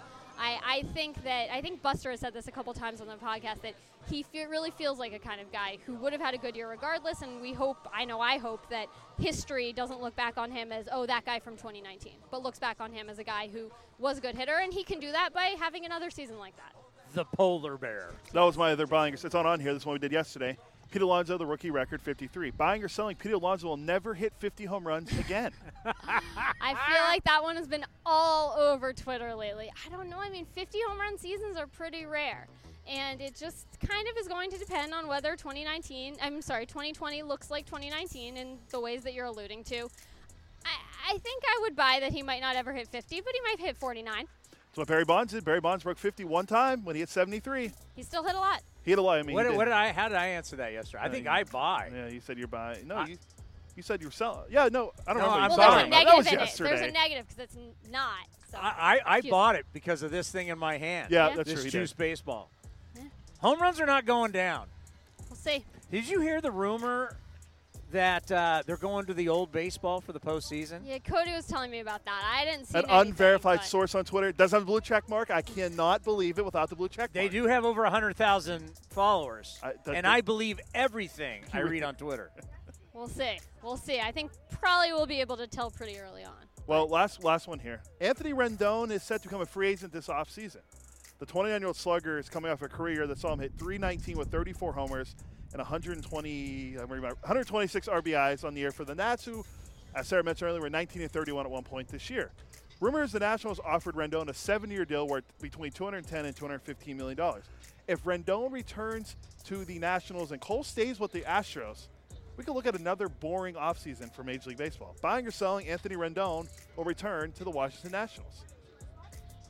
I would sell that. I don't think he's going to return to the Nats. I, I don't know what happened with that reported deal, but that deal didn't make a lot of sense. That was like the backloaded. It's the deals we've seen the Nationals make um, or offer, but I, I don't know. I, I just think I think he's end up on the Dodgers. I, you know, Justin Turner is going to his last year of his deal. They can find a way to flip him or something else, and Rendon just seems he just seems like a Dodger. I can already see it. Dodger Blue. Yeah. Farmer John. Um, I'm selling two. This has got exactly what happened with Bryce Harper.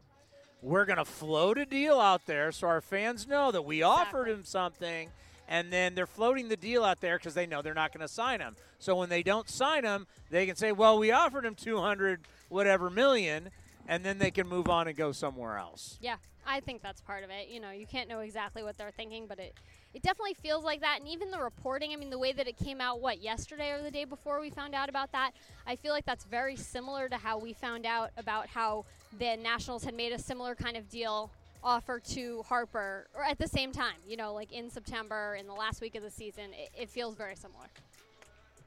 That's all I have. That's all you got? That's all I got. We're, we're running out of time here. Who wins the Who wins the game tonight? A's. What do you got? Wait, tonight or tomorrow? I, t- well, Oh, sorry, sorry. Tonight Nationals, tomorrow A's. Oh, I I'm, got Brewers. I'm standing here. you got Brewers. Yeah, I got the Brewers. Who do you got tomorrow? The A's. All right. Yeah. Just checking. Just want to see if you had the cojones to pick the Rays on A's Cast Live. I mean, they, we did have former Pirate Austin Meadows on, as Billy broke my heart by bringing up the Chris Archer trade.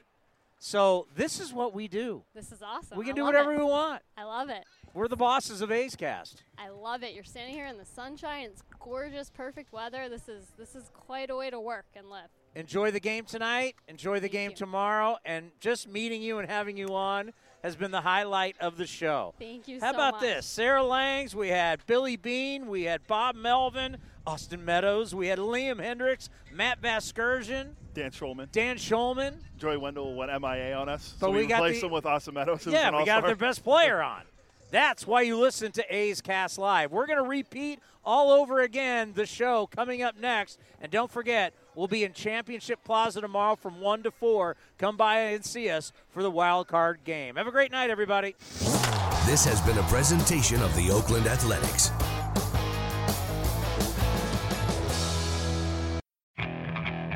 Okay, picture this. It's Friday afternoon when a thought hits you. I can waste another weekend doing the same old whatever, or I can conquer it. I can hop into my all new Hyundai Santa Fe and hit the road. Any road. The steeper, the better. Because my all new Santa Fe is available with H track, all wheel drive, so I can hit the trail without a worry in the world. Heck, with three rows and best in class rear cargo space, I can pack the whole family in with all our gear. We've got available dual wireless charging for our phones, so we'll never lose touch with civilization, and we won't lose touch with the primordial power of Mother Earth. So, which is it? Waste the weekend or do something a little more epic? And conquer it in the all new Hyundai Santa Fe. Visit HyundaiUSA.com or call 562 for more details. Hyundai, there's joy in every journey.